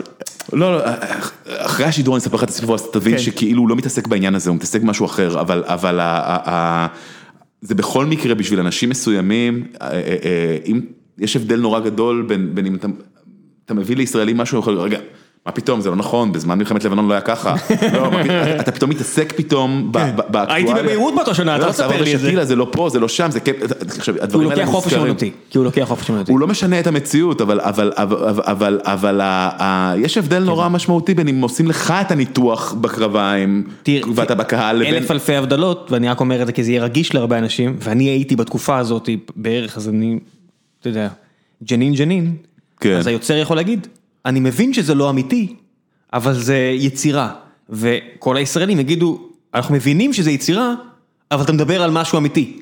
זאת אומרת, הקלאש הזה בין יצירה ל... תשמע, זה יהיה פה. תשמע, זה גם דובר כבר, זאת אומרת, ה- אני לא יודע עכשיו, אתה יודע, עם הקורונה, אי אפשר לדעת, הרי החזרה של התיאטרון אחרי הקורונה היא תהיה כה זהירה, כה אה, אה, אה, מצומצמת ובטוחה, זאת אומרת, אני, אתה יודע, אני... תחשוב איזה סיטואציה הזויה שרק לפני חודש, העירייה פה נצבעה בצבעי לבנון, כן? כן, אגב, אה, ב- הוא התראיין בדיוק באותו, הוא כתב טור, מאמר טור וג'די, כאילו, בתור כנראה נציג לבנון בצרפת, זה טור מאוד מעניין בלמונד, אפרופו האירועים שם, אבל, אה, טוב, אנחנו ממש נסחפנו לזה. זה גיקונומי חבוב, ככה זה, קבל את זה, תסחה עם הזרם, תסחה עם לא, הזרם. אני כן, כן. אני רוצה גם לשחות לעוד מקומות. תשמע, אבל המפגש איתו באמת הוא מפגש היה ייחודי נורא, כי זה בעצם, עם כל הקלישאה, אני, אגב, אני הייתי, המפגש הראשון שלנו היה אודישן שלא הייתי מודע לו. הוא בא לפה במסווה, בחצי מסווה, הוא בא לישראל אה, אה, אה, אה, עם הדרכון הקנדי שלו, כדי ללקט בעצם שחקנים, שחקנים, אה, אה, שחקנים ומתרגם, או מתרגמת להפקה, כי בעצם הוא היה צריך מתרגם ושחקנים בערך באותה מידה, כי, כי, כי זה היה חלק מהדבר. המתרגם בעצם כתב את, ה, את הדיאלוג בשפה, אני לצורך העניין בעברית. והוא בא, וכשהפגישו בינינו, אז זה היה מין דיבור ראשוני, ואז פתאום הנציגת הנספר שקשורה לתרבות אה, ולקאמרי, אה, אה, פתאום הלכה הצידה עם מנהל התיאטרון הצרפתי שבא איתו, אגב, המנכ"ל, מי שמתעסק פחות באומנות יותר בכסף, הם פתאום חתכו הצידה, ו... ו- כמו שידוך חרדי, השאירו אתכם על בדיוק, הספסל השאירו והלכו. אותם לבד, אז, אז, אז סיגל וארנו חתכו פתאום הצידה, ו, ו, ונשארנו אני והוא, ופתאום מצאנו את עצמנו כמו הקלישה הכי, זה פשוט פטפטים, מפטפטים, פטפטים, פטפטים. איך הצרפתית שלו? יותר טובה משלי, הרבה יותר טובה משלי, אה, אבל האנגלית לא, דרך אגב, והוא קנדי, זאת אומרת ההגירה הראשונה שלו הייתה, הוא, הפך להיות שם דבר בעולם התיאטרון במונטריאול, זאת אומרת לפני שהוא הגיע לצרפת הוא היה במונטריאול, אבל, אני מדבר על כימיה כאילו נורא בסיסית, אז לך תגיד שזה בגלל שנולדנו 40 קילומטר אחד מהשני וכולנו, ובעצם אנחנו ניזונים, לא יודע מה מה זה 40 הסיבה. איפה נולדת? לא, לא נולדת בתל אביב. לא, אה, אוקיי, לא, ברמה. הסמלית. זה איש תיאטרון, אותה? רצועת חוף. הנה איזה טוקבקיסט עכשיו אומר, "טה, טה, טה, טה, טה, טה, איזה 40 קילומטר, איפה הוא נולד. הבחור? כן, מצטער, הייתי- קאנט, אני לוקח לא, לא, בחזרה. כן. לא, אז אני אומר, המפגש הזה היה בו משהו כאילו, אתה יודע, אה, אה, אה, שזרם נורא נורא בקלילות, ולא הבנתי למה כשאנחנו יוצאים מהחדר לא אומרים לי מתי אני צריך להתייצב, לעבוד בזה, ואז רק בדיעבד הבנתי שהוא פגש אחריי או לפניי עוד אנשים וכולי, אבל כשהגעתי לפריז חודש וחצי אחר כך, הוא כבר הציג אותי כאח, אבל לא במובן הסנטימנטלי והמטופש של הדבר. היה שם איזושהי כימיה בסיסית של, של, של גם ש... ברומנס. של, גם שקשורה לתיאטרון, גם שקשורה לשפות וליצירה, גם של המזרח תיכון, כן, כאילו, כי, כי יש, ו, וכאילו... ברומנס, הכל בסדר, למה לברוח? יצא נחמד, בקיצור, כן. דיברנו על זה מספיק המון, זה לא, אתה יודע, יאללה. מה זה אחלה סיפור, אתה יודע. לא, לא, תקשיב, זה זה סיפור, זה סיפור, אה, זה באמת סיפור שהיה... זה- זה- יש כל מיני דברים שקורים מפתיעים, שאתה לא מצפה להם, והם הדברים כאילו שאחרי, אתה יודע איך זה עובד. מרגיש לי כאילו, אתה יודע, צריך להעלות את זה עכשיו בדובאי. אה, כאילו, כאילו, זה- אתה יודע, יש להם כסף, יש להם את החיבור, מתברר עכשיו אני לא ישראלי יודע אם יש ערבי. להם את הקהל, יש שם, אוכלוסייה- של גג מיליון איש, נכון? וכל השאר זה זה עובדים. תיירים, תיירים, תיירים, יעדיפו לראות משהו של פחות מארבע שעות ועם פחות אה, דרמה, נראה לי, לא? אני לא יודע, אין לי מושג. אני אבדוק את זה, אני אבדוק את זה, כי אה, אם- זה נשמר גם על הארבע שפות, אז אני עדיין מקבל תמלוגים, שווה לי. בבקשה. אה, עלה לך פעם מחשבה להגר למקום שמעריך את העבודה שלך? אני, לא של... אתה- אתה מבין למה אני מתכוון, נכון? כן, יש פה הרבה אנשים שאוהבים תיאטרון, עובדתית, הרבה אנשים בארץ הולכים לתיאטרון, כמו שאתה אומר, 80-20, ועדיין, אני מסתכל על התרבות בצרפת, ואני מניח שלאדם כמוך אפשר רק, אתה יודע, ללקק את האצבעות, מ- זה כמו חובב ספורט כמוני, שאני מגיע, דורך בארצות הברית, או בצרפת, או באנגליה, כמה אני מקנא בתרבות ספורט שלהם. כן ולא, זה כאילו, אני יכול להסתכל על זה בסקר... עובדה שלא עשיתי את זה, זאת אומרת, ולא מפחדנות. אה, אה, אה, עובדה שלא עשיתי את זה, אני לא קונה אף פעם. באמת? כן, החיים עצמם, אתה יודע, הם יותר חזקים, לא, הרבה פעמים החיים מה עצמם, רצית. אה, אה, אה, קודם כל, תראה, יכול להיות שבסוף זה עוד יקרה, כן? לעשות, אני אף פעם לא אמנע מעצמי לעשות, כל מה שיש הזדמנות לעשות משהו שנוגע בצרפת, או בכלל, אתה יודע, גם באנגלית יש הרבה פעמים דברים שקורים. אז אני תמיד הולך לשם, כי מעניין אותי באופן טבעי, להיות בעשייה שמתקשרת לכמה שיותר קהל, או לכמה שיותר מקומות, וגם הסקרנות הטבעית שלי. רק מאחורי הקלעים אבל? מה, לשחק? משהו מעניין אותי. לא, לא מעניין. למה, כי אתה. לא משוגע? אני יכול לשחק, אבל זה לא, זה לא, זה אף פעם לא בער בי מספיק כדי להפוך למקצוע, זה לא קשור לשיגעון. גלגלת עיניים כל כך חזק עכשיו. לא, תשמע, קודם כל זה מקצוע נורא קשה, ובן אדם מבין במה הוא טוב במיוחד. אני שחקן סבבה יכול להיות, יכולתי להיות, אם הייתי בוחר בדבר הזה, אני הרבה יותר טוב בדברים אחרים. זה רק זה? ולא מה, ולא רצ... לא יודע. הפחד מלהיכשל או יודע. כאלה. לא, כן, זה רק, ספציפית, מה, זאת אומרת, רק רצון להיות טוב במשהו? זה יותר מסקרן אותי, בכל הלב, תראה, גם כשהייתי בצעירותי חבר בלהקת נוער, ונחשפתי לכל מיני מקצועות הבמה, תמיד עניין אותי לצד הדבר הזה של להיות על הבמה בדבר כזה או אחר, עניין אותי כל הזמן הדברים שמאחורה. למה? כי שיאמם אותך, כי הרי בסוף יש- יש מבצע ויש כי יוצר. הרגשתי שמי שיוצר את היצירה, הוא, הוא, הוא, הוא, הוא עוסק בדבר האמיתי בשבילי, בשבילי, שוב, כל אחד וה, והמקום שלו, שה, שה, שלבנות את הדבר, כמו שתשאל מישהו, למה מעניין אותו להיות, ה, לא יודע מה, זה שממציא את המטוס ולא זה שמטיס אותו, אני לא יודע להסביר את אותי. זה. מה? אני לא יודע, אם אם היה יושב פה אה, גידי גוב, או לא יודע מה, אם זוהר גוב היה חוזר מה- מהקבר ויושב, יש אנשים שהם מבצעים בכל רמ"ח איבריהם, והיה מעניין לשאול, לא בא לך ליצור? זאת אומרת, אתה רק- אומר מילים שמישהו אחר כתב אז אני אומר לך. לך, אז אני, ממש, אתה יודע, תמיד האזור של ליצור עניין אותי יותר מה- מהאזור של לבצע, כי. נראה לך משעמם לבצע יום לא, אחרי לא, יום? אה, לא, לא, לא מהסיבה הזאת, תשמע, אני, אני, מה, אני צריך רגע לנשום ולהפסיק לדבר, לסתום רגע את הפה ולחשוב על זה באמת? זה הפורמט. זה הפורמט, לא, לדעתי אם, סופרים כזה על התדר, כמה, זמן הייתה שתיקה ב, ב, ב, בדיאלוג הזה שלנו, לא הייתה שתיקה. בוא נגיד ככה, אני בדרך כלל צריך אה, אה, להוריד שתיקות, למרות שהקהל כבר כעסת עליהם, אני הפסקתי לעשות את זה. יש כן. כזה קטע שהייתי מוריד כל שתיקה מעל שנייה ל-0.6. ואין לנו כאלה. לא, אין סיבה לעשות את זה. אנחנו לא, time. לא, לא מרבים לשתוק. אנשים צריכים ללכת לשירותים, take your time. אוקיי. תמיד עניין אותי יצירה, גם עניין אותי במקומות מסוימים בצעירותי, גם הדבר, המקום של הפרפורמנס וזה, אבל הרבה, זה, זה הלך ונעלם וגם עניין אותי פחות, ו, ובעיקר, אה, לשאלתך, אפרופו, האם לא בא לי להיות בצרפת או בדבר כזה, אני, זה תמיד מעניין אותי, ויש איזה... אני מגמגם בתשובה הזאת, כי כאילו יש משהו אמביוולנטי בתוך הדבר הזה, אני, אני מרגיש מאוד, תקשיב, קודם כל 99 אחוז מה, לא יודע, כל מיני מספרים, עזוב מספרים, חלק נורא משמעותי מהיצירה שלי קשורה בשפה העברית, קשורה ביכולת שלי ליצור בשפה הזאת, זאת אומרת, אני לא יכול לבטל, לבטל את זה בכזאת, בכזאת קלות.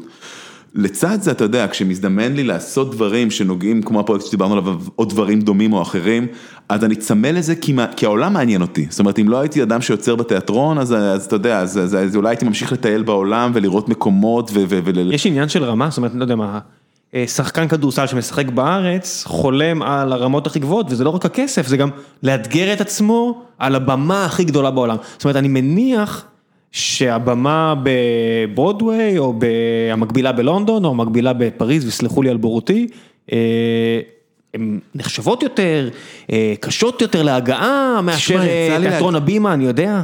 אני לא יודע, זה הרבה פעמים תלוי פרויקט. אני שואל, כן, אני לא יודע. אז לא, אז אני אומר לך, כאילו, תשמע, אה, אה, אה, ברור שאתה, רוצה נגיד פעם אחת לכתוב, או, לעבד, או לעשות משהו שכאילו שירוץ אחרי זה בכל העולם, אבל אתה יכול לעשות את זה היום כמעט מכל מקום בעצם. בסדר, אני עדיין שואל אם, אם, זה, אם, אם, לא, אם לא מדגדג לך לעשות את הדבר הזה. תמיד מדגדג, והאמביציה שלי גם לא נסגרת בעולם התיאטרון, אני כאילו, אני מקווה, אתה יודע, שכאילו, שבדיוק כשהתראיינתי לפני שבוע, כי זכיתי בפרס רוזנבלום לתרגום, ואז גם פירטו על תרומתי לזה וזה, שהמציא דרך משלו לזה, ולא משנה, כאילו כל מיני, וזה, אמיתי, למה אתה בורח מזה? הכל לא, טוב. לא, מאוד יפה ומאוד, לא, אני אגיד לך, אני לא בורח מזה, אני אה, אה, אה, גם אני לא זוכר בדיוק את הניסוח, אבל גם זה, זה, זה הרגיש פתאום כמו, פתאום אלה הם חייך או סיכום.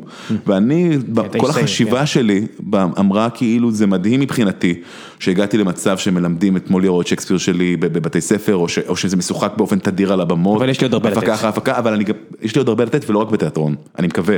זאת אומרת, אני רוצה... מה הכי בא לך? אה, מיני סדרה או סדרה, הרבה זמן כבר. הרבה זמן כבר ליצור דבר כזה, ואז אתה יודע, אפרופו מה שאתה מדבר עליו, בעידן הזה שלנו של טלוויזיה, זה יכול להיוולד פה, או פה ובעוד מקום, או בכל מיני דברים אחרים. אבל לא קולנוע. לא, גם, גם, גם, כן? כן. כן, אני, אני, אני אומר מיני סדרה כי, ב, כי, ה, כי בשני דברים שאני כרגע עסוק במידה מסוימת בפיתוח שלהם, זה, זה הכיוונים שהלכתי אליהם, לא כי, לא כי יש לי, לשם זה הלך, אבל ה, אני סוגר את התשובה של השאלה הקודמת.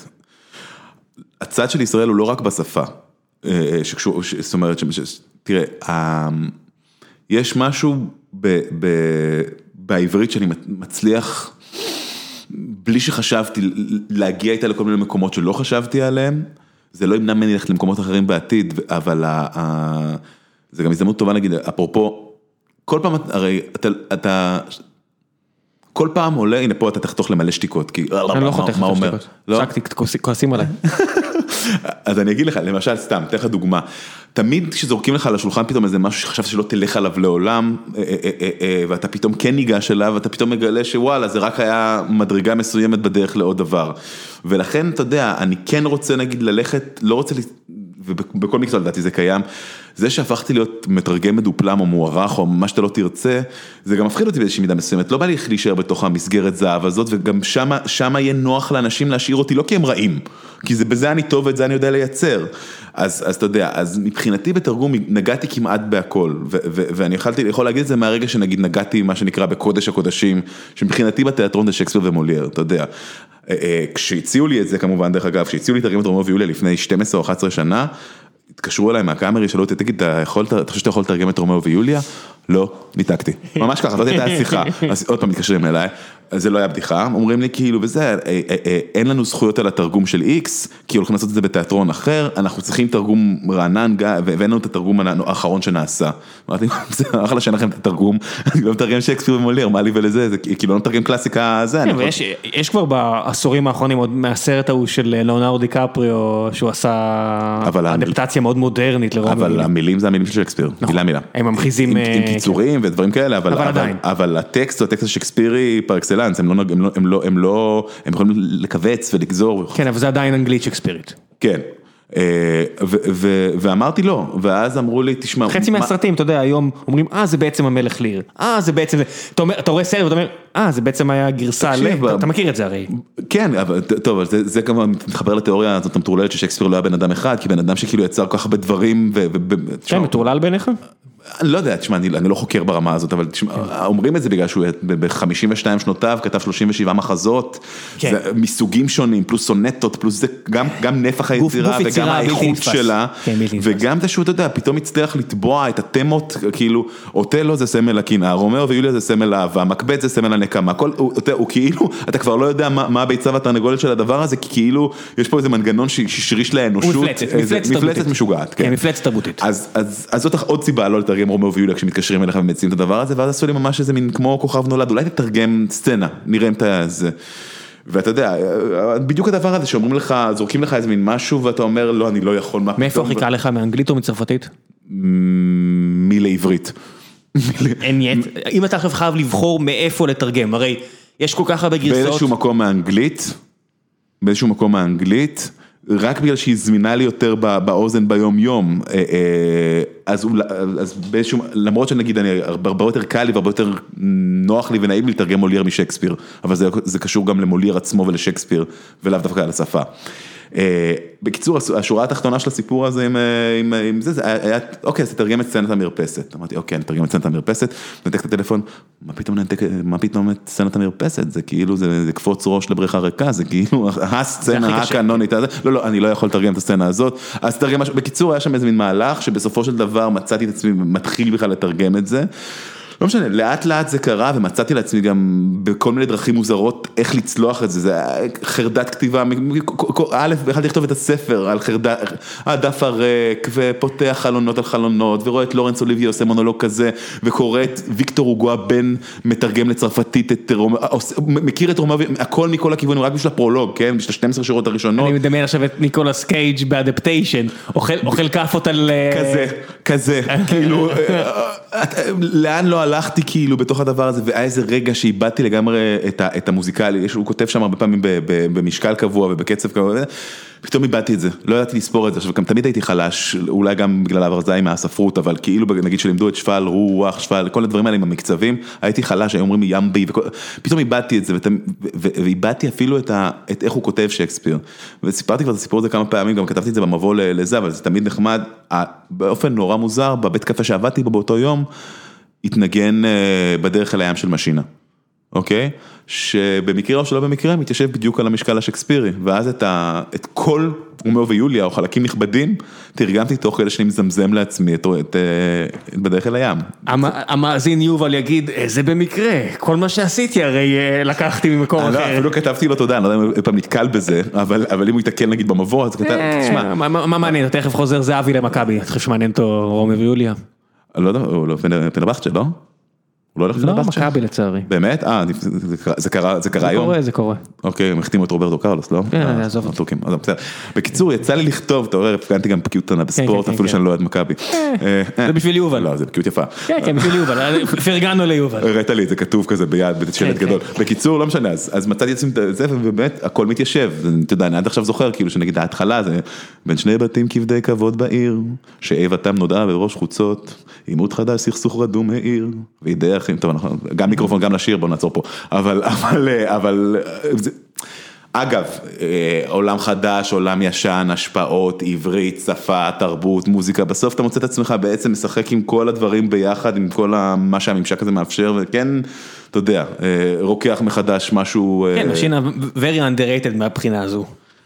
תשמע, זה השיר שהיה ברדיו, כאילו,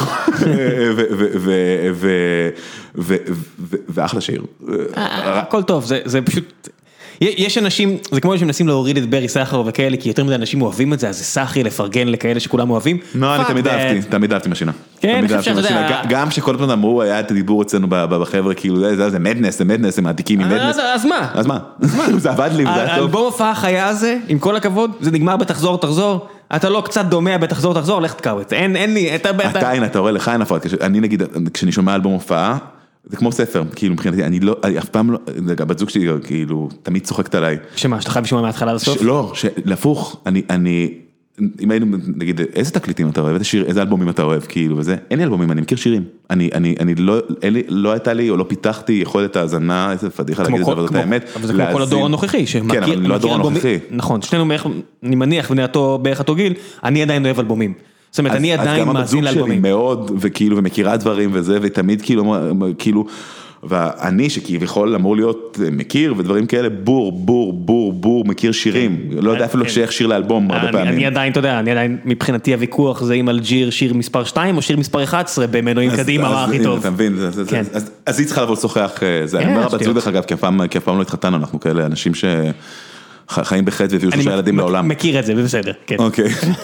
אה, אז זהו, אז, אה, אוקיי, הגענו אה, פתאום למשינה, בסדר, מצחיק. אני, אני מדבר איתך על זה, אה, זה, אבל זה, זה כאילו, יש לי סיפור כל הזמן שמצחיק אותי ובא לי לספר אותו, אבל הוא לא קשור לכלום. לך על זה. לא, הוא קשור ל, ל, ל, ל, לשם שהזכרנו קודם, שהביא אותי לתוכנית, בסדר? כן. אה, אה, שאנחנו לא נזכיר אותו שוב, לא, כי זה לא לא יפה, כי אסור, כן. אבל יש סיפור שכאילו, אני נזכר באיזה מין מה, אני אספר את הסיפור המטורלל הזה? ספר, ספר. בוא נראה מה לאן נזרוק אותך ומה תשאל. אה, אה, דיב- דיברנו, אה, אני, אני ומי שקישרה בינך וביני, כאילו, וזה אחרי מלא שנים שלא דיברנו, ואז ניסיתי להיזכר בכל מיני סיפורים שלנו מכיתה ו', ה' וכאלה, שלמדנו בהם ביחד, למדנו גם בתיכון, אבל למדנו גם בעצם מא' עד י"ב באותה כיתה, שזה גם, זה רצף נדיר. אה, ו- ויש איזה סיפור שהזכרתי לה אותו, ממש לפני שבאתי אליך, כאילו, והייתי בטוח שהיא זוכרת אותו לפרטים כמוני, אגב, מה שהתעסקנו בזיכרון ובחוויה אנושית, ואתה היית, אתה בטוח שאתה מחזיק תפיסה מסוימת של איזה סיפור מסוים, ושכל מי שהיה שותף איתך לחוויה הזאת, מכיר את זה בול כמוך, ולא רק מכיר את זה, בגלל שהיא גם כיכבה בסיפור הזה באיזשהו אופן, אתה חושב שאצלה גם יש פרטים, לא יודע אם מוכמנים, אבל כאלה שהיא, שהיא זוכרת אותם עוד יותר טוב ממך.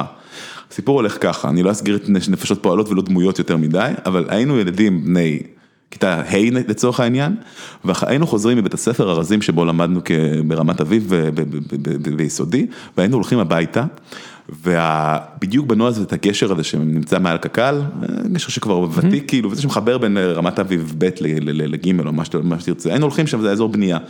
ואיזה יום אחד אנחנו הולכים עם החבר'ה כזה כמה, שישה, שבעה אנשים, כאילו בנים בנות חוזרים מהבית ספר, ומגלים מתחת ל- ל- ל- לב- לבניית, לגשר ההולך ונבנה, קופסה. יפה, נכון? אני כבר, תוך כדי זה כאילו אני מתחיל רוורס עם האם לספר את הסיפור, אבל אני כבר התחלתי זה כבר- לקטוע, זה אין כבר החבר'ה ברירה. ואני ריבר פיניקס, תמשיך. ומה בקופסה? ספרים. פותחים את הספרים, מגלים הספרים, ספרים בעטיפות בצבעים שונים, אני מדבר איתך על אה, 80's, בסדר? שנות ה... אמצע 80's כזה, אנחנו, ואולי לקראת אה, שלהי, ובתוך הספרים האלה, אתה, אה, העטיפה כל עטיפה בצבע אחר, ועל הכריכה של כל ספר, אה, אה, תמונה פורנוגרפית קשה במיוחד על כל, על כל עטיפה של כל ספר, ובפנים רק תוכן, רק שפה, רק, אה, בקיצור, מישהו זרק ארגז עם 20, 30, 40 ספרים, אני לא יודע מה, ש, ש, שבתוך כל אחד מהספרים האלה מסתתר כאילו סיפור, סיפורת פורנוגרפית בעברית עתיקה או בעברית של שנות ה-60, הדפים היו מציבים כבר אז באייטיז כאילו. ועל, עכשיו מה שמשך אותנו מן הסתם זה התמונות המטורללות שהיו על הכריכות, כל מיני, אתה יודע, אה, דברים וכולי וכולי, ו, ונפתח שם כנראה במקרה או לא במקרה מועדון הספר הרטוב, או אני לא יודע מה, ומצאנו את עצמנו, החבורה הזאת כל פעם חוזרת מבית ספר, מתעכבת בכוונה, וקוראת את, את הספרים האלה על גג של מקלט של בית כזה, עכשיו לא היה בדבר הזה שום דבר, זה, זה כאילו, אתה אומר ריבר פיניקס, זה היה הכי תמים בעולם, לא היה בדבר הזה שום ריגוש מיני או משום, משום סוג, העניין היה שאתה קורא בשפה עברית נורא יפה ונורא רחוקה גם, כבר אז היא הייתה ספרי רחוקה, משגלים. ספ- אבל בתיאורים מפורטים, כאילו היינו נקראים מצחוק, היינו יושבים כאילו זה נקראים הגיל. מצחוק, ו- וקוראים וקוראים וכל, וכל אחד היה לו ספר בצבע אחר, וה- והחוק היחיד של מועדון הספר הזה הוא שלא מספרים על מועדון הספר הזה, ו- ו- ושלא לוקחים את הספרים. שבאים ותמיד נשארים באותו מקום ובלה בלה בלה, וגם לא מביאים יותר מדי אנשים ממקומות אחרים, שלא ירכלו, שלא יגידו, שלא זה. יום אחד, אני לא זוכר איך זה התגלה פתאום, אני חושב שהמורה הזמינה בצורה מסודרת את ההורים של כל השביעייה או השמינייה הזאת. ואחת החברות בתוך הקבוצה כאילו אה, אה, לא הייתה באותו יום בבית ספר, אני לא זוכר כבר את הסיפור עצמו של מה קרה. אבל אני זוכר את, את, את, את השורה התחתונה של הדבר. הספרים היו בכל מיני צבעים, הכריכות היו בוטות מאוד, היה שם גם אחת הכריכות הייתה גם קשורה לאישה ובעל חיים, כריכות קשות.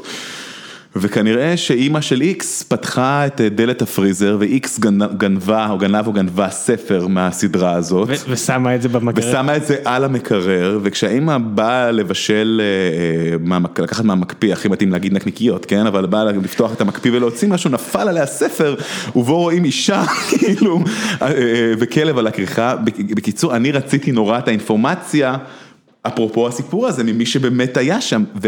אני, עוד לא סיפרתי לך את כל הפרטים שאני זוכר מהסיפור, אבל זכרתי את הרגע הזה, ומסתבר שאפילו מי שהיה, מי שאצלו בבית היה, הספר נפל, לא זוכר כלום מהסיפור. אתה מבין שאתה אומר פה אה, ספר, מועדון הספר, שכשצ'אק אה, חברנו כתב את פייט קלאב, על זה בדיוק משחק, אתה יודע, כן, כן, כן. מה, מי, אתה יודע, בסוף זה רק אתה, בסוף אתה שמונה ילדים, שמונה, וואה. אתה בסוף שמונה ילדים, לא, תקשיב, זה, זה, זה, זה, מה שהדהים אותי, עזוב שאני זוכר, אני זוכר המון דברים, המון סיפורים מהחיים, אני זוכר, אני זוכר גם סיפור שהלכתי לאיבוד במרסיי כשהייתי בן שמונה.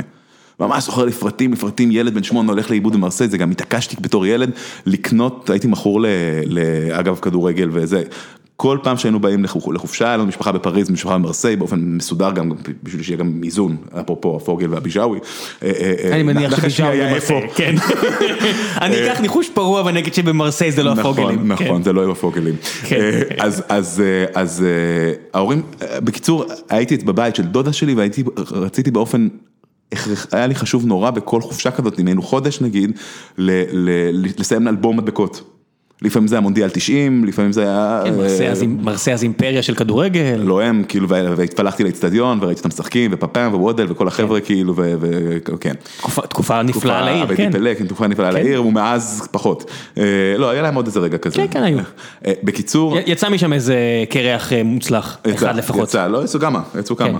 אתה יודע, זיד- זידן די מעפיל לא, על כל השאר, כן. כן, כן, אבל, לא, אבל זה, כן, זה טרום עידן זידן, אבל. טרום עידן זידן, כן. מה זה טרום עידן זידן? זה לא. מה? אתה מדבר בדיוק על אותם אולימפיק שנים. מרסיי 90? הוא לא היה בזידן, לא, הוא לא היה בשנות ה-90. אני- אתה תכף תבדוק את זה. 92, אין 93, שיקול. נכון? יכול להיות שזה טיפה יותר מאוחר. כן, אוקיי. אה, הוא גם לא היה ב- ב- במרסיי שזכתה בגביע אירופה, לא. הוא לא היה בקבוצה הזאת, לא, לא אני 93. יכול להגיד לך את ההרכב, כן. כמעט, אה, ברטז ובולי ועבדי פלא ו- וקריס וודל ושם כל מיני. תשמע, הוא נולד 72 מרסיי, זאת אומרת שבשנים שאתה מדבר, הוא כבר...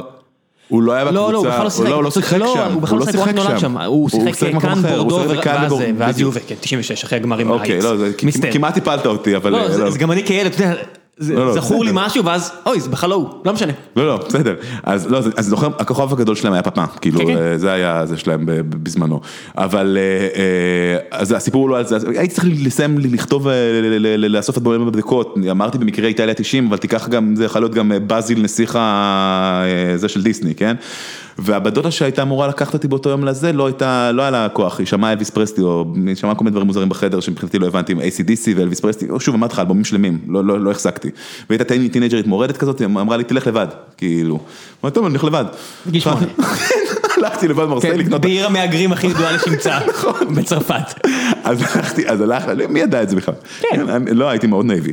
אה, אה, גם לא הייתי שם לב איך אני נגיד מסורק או מסופר, הייתי הולך. כן. ואני הולך את הרחוב, ואני זכרתי פחות או יותר איפה זה, וזה גם היה מרחק של לדעתי איזה 800-900.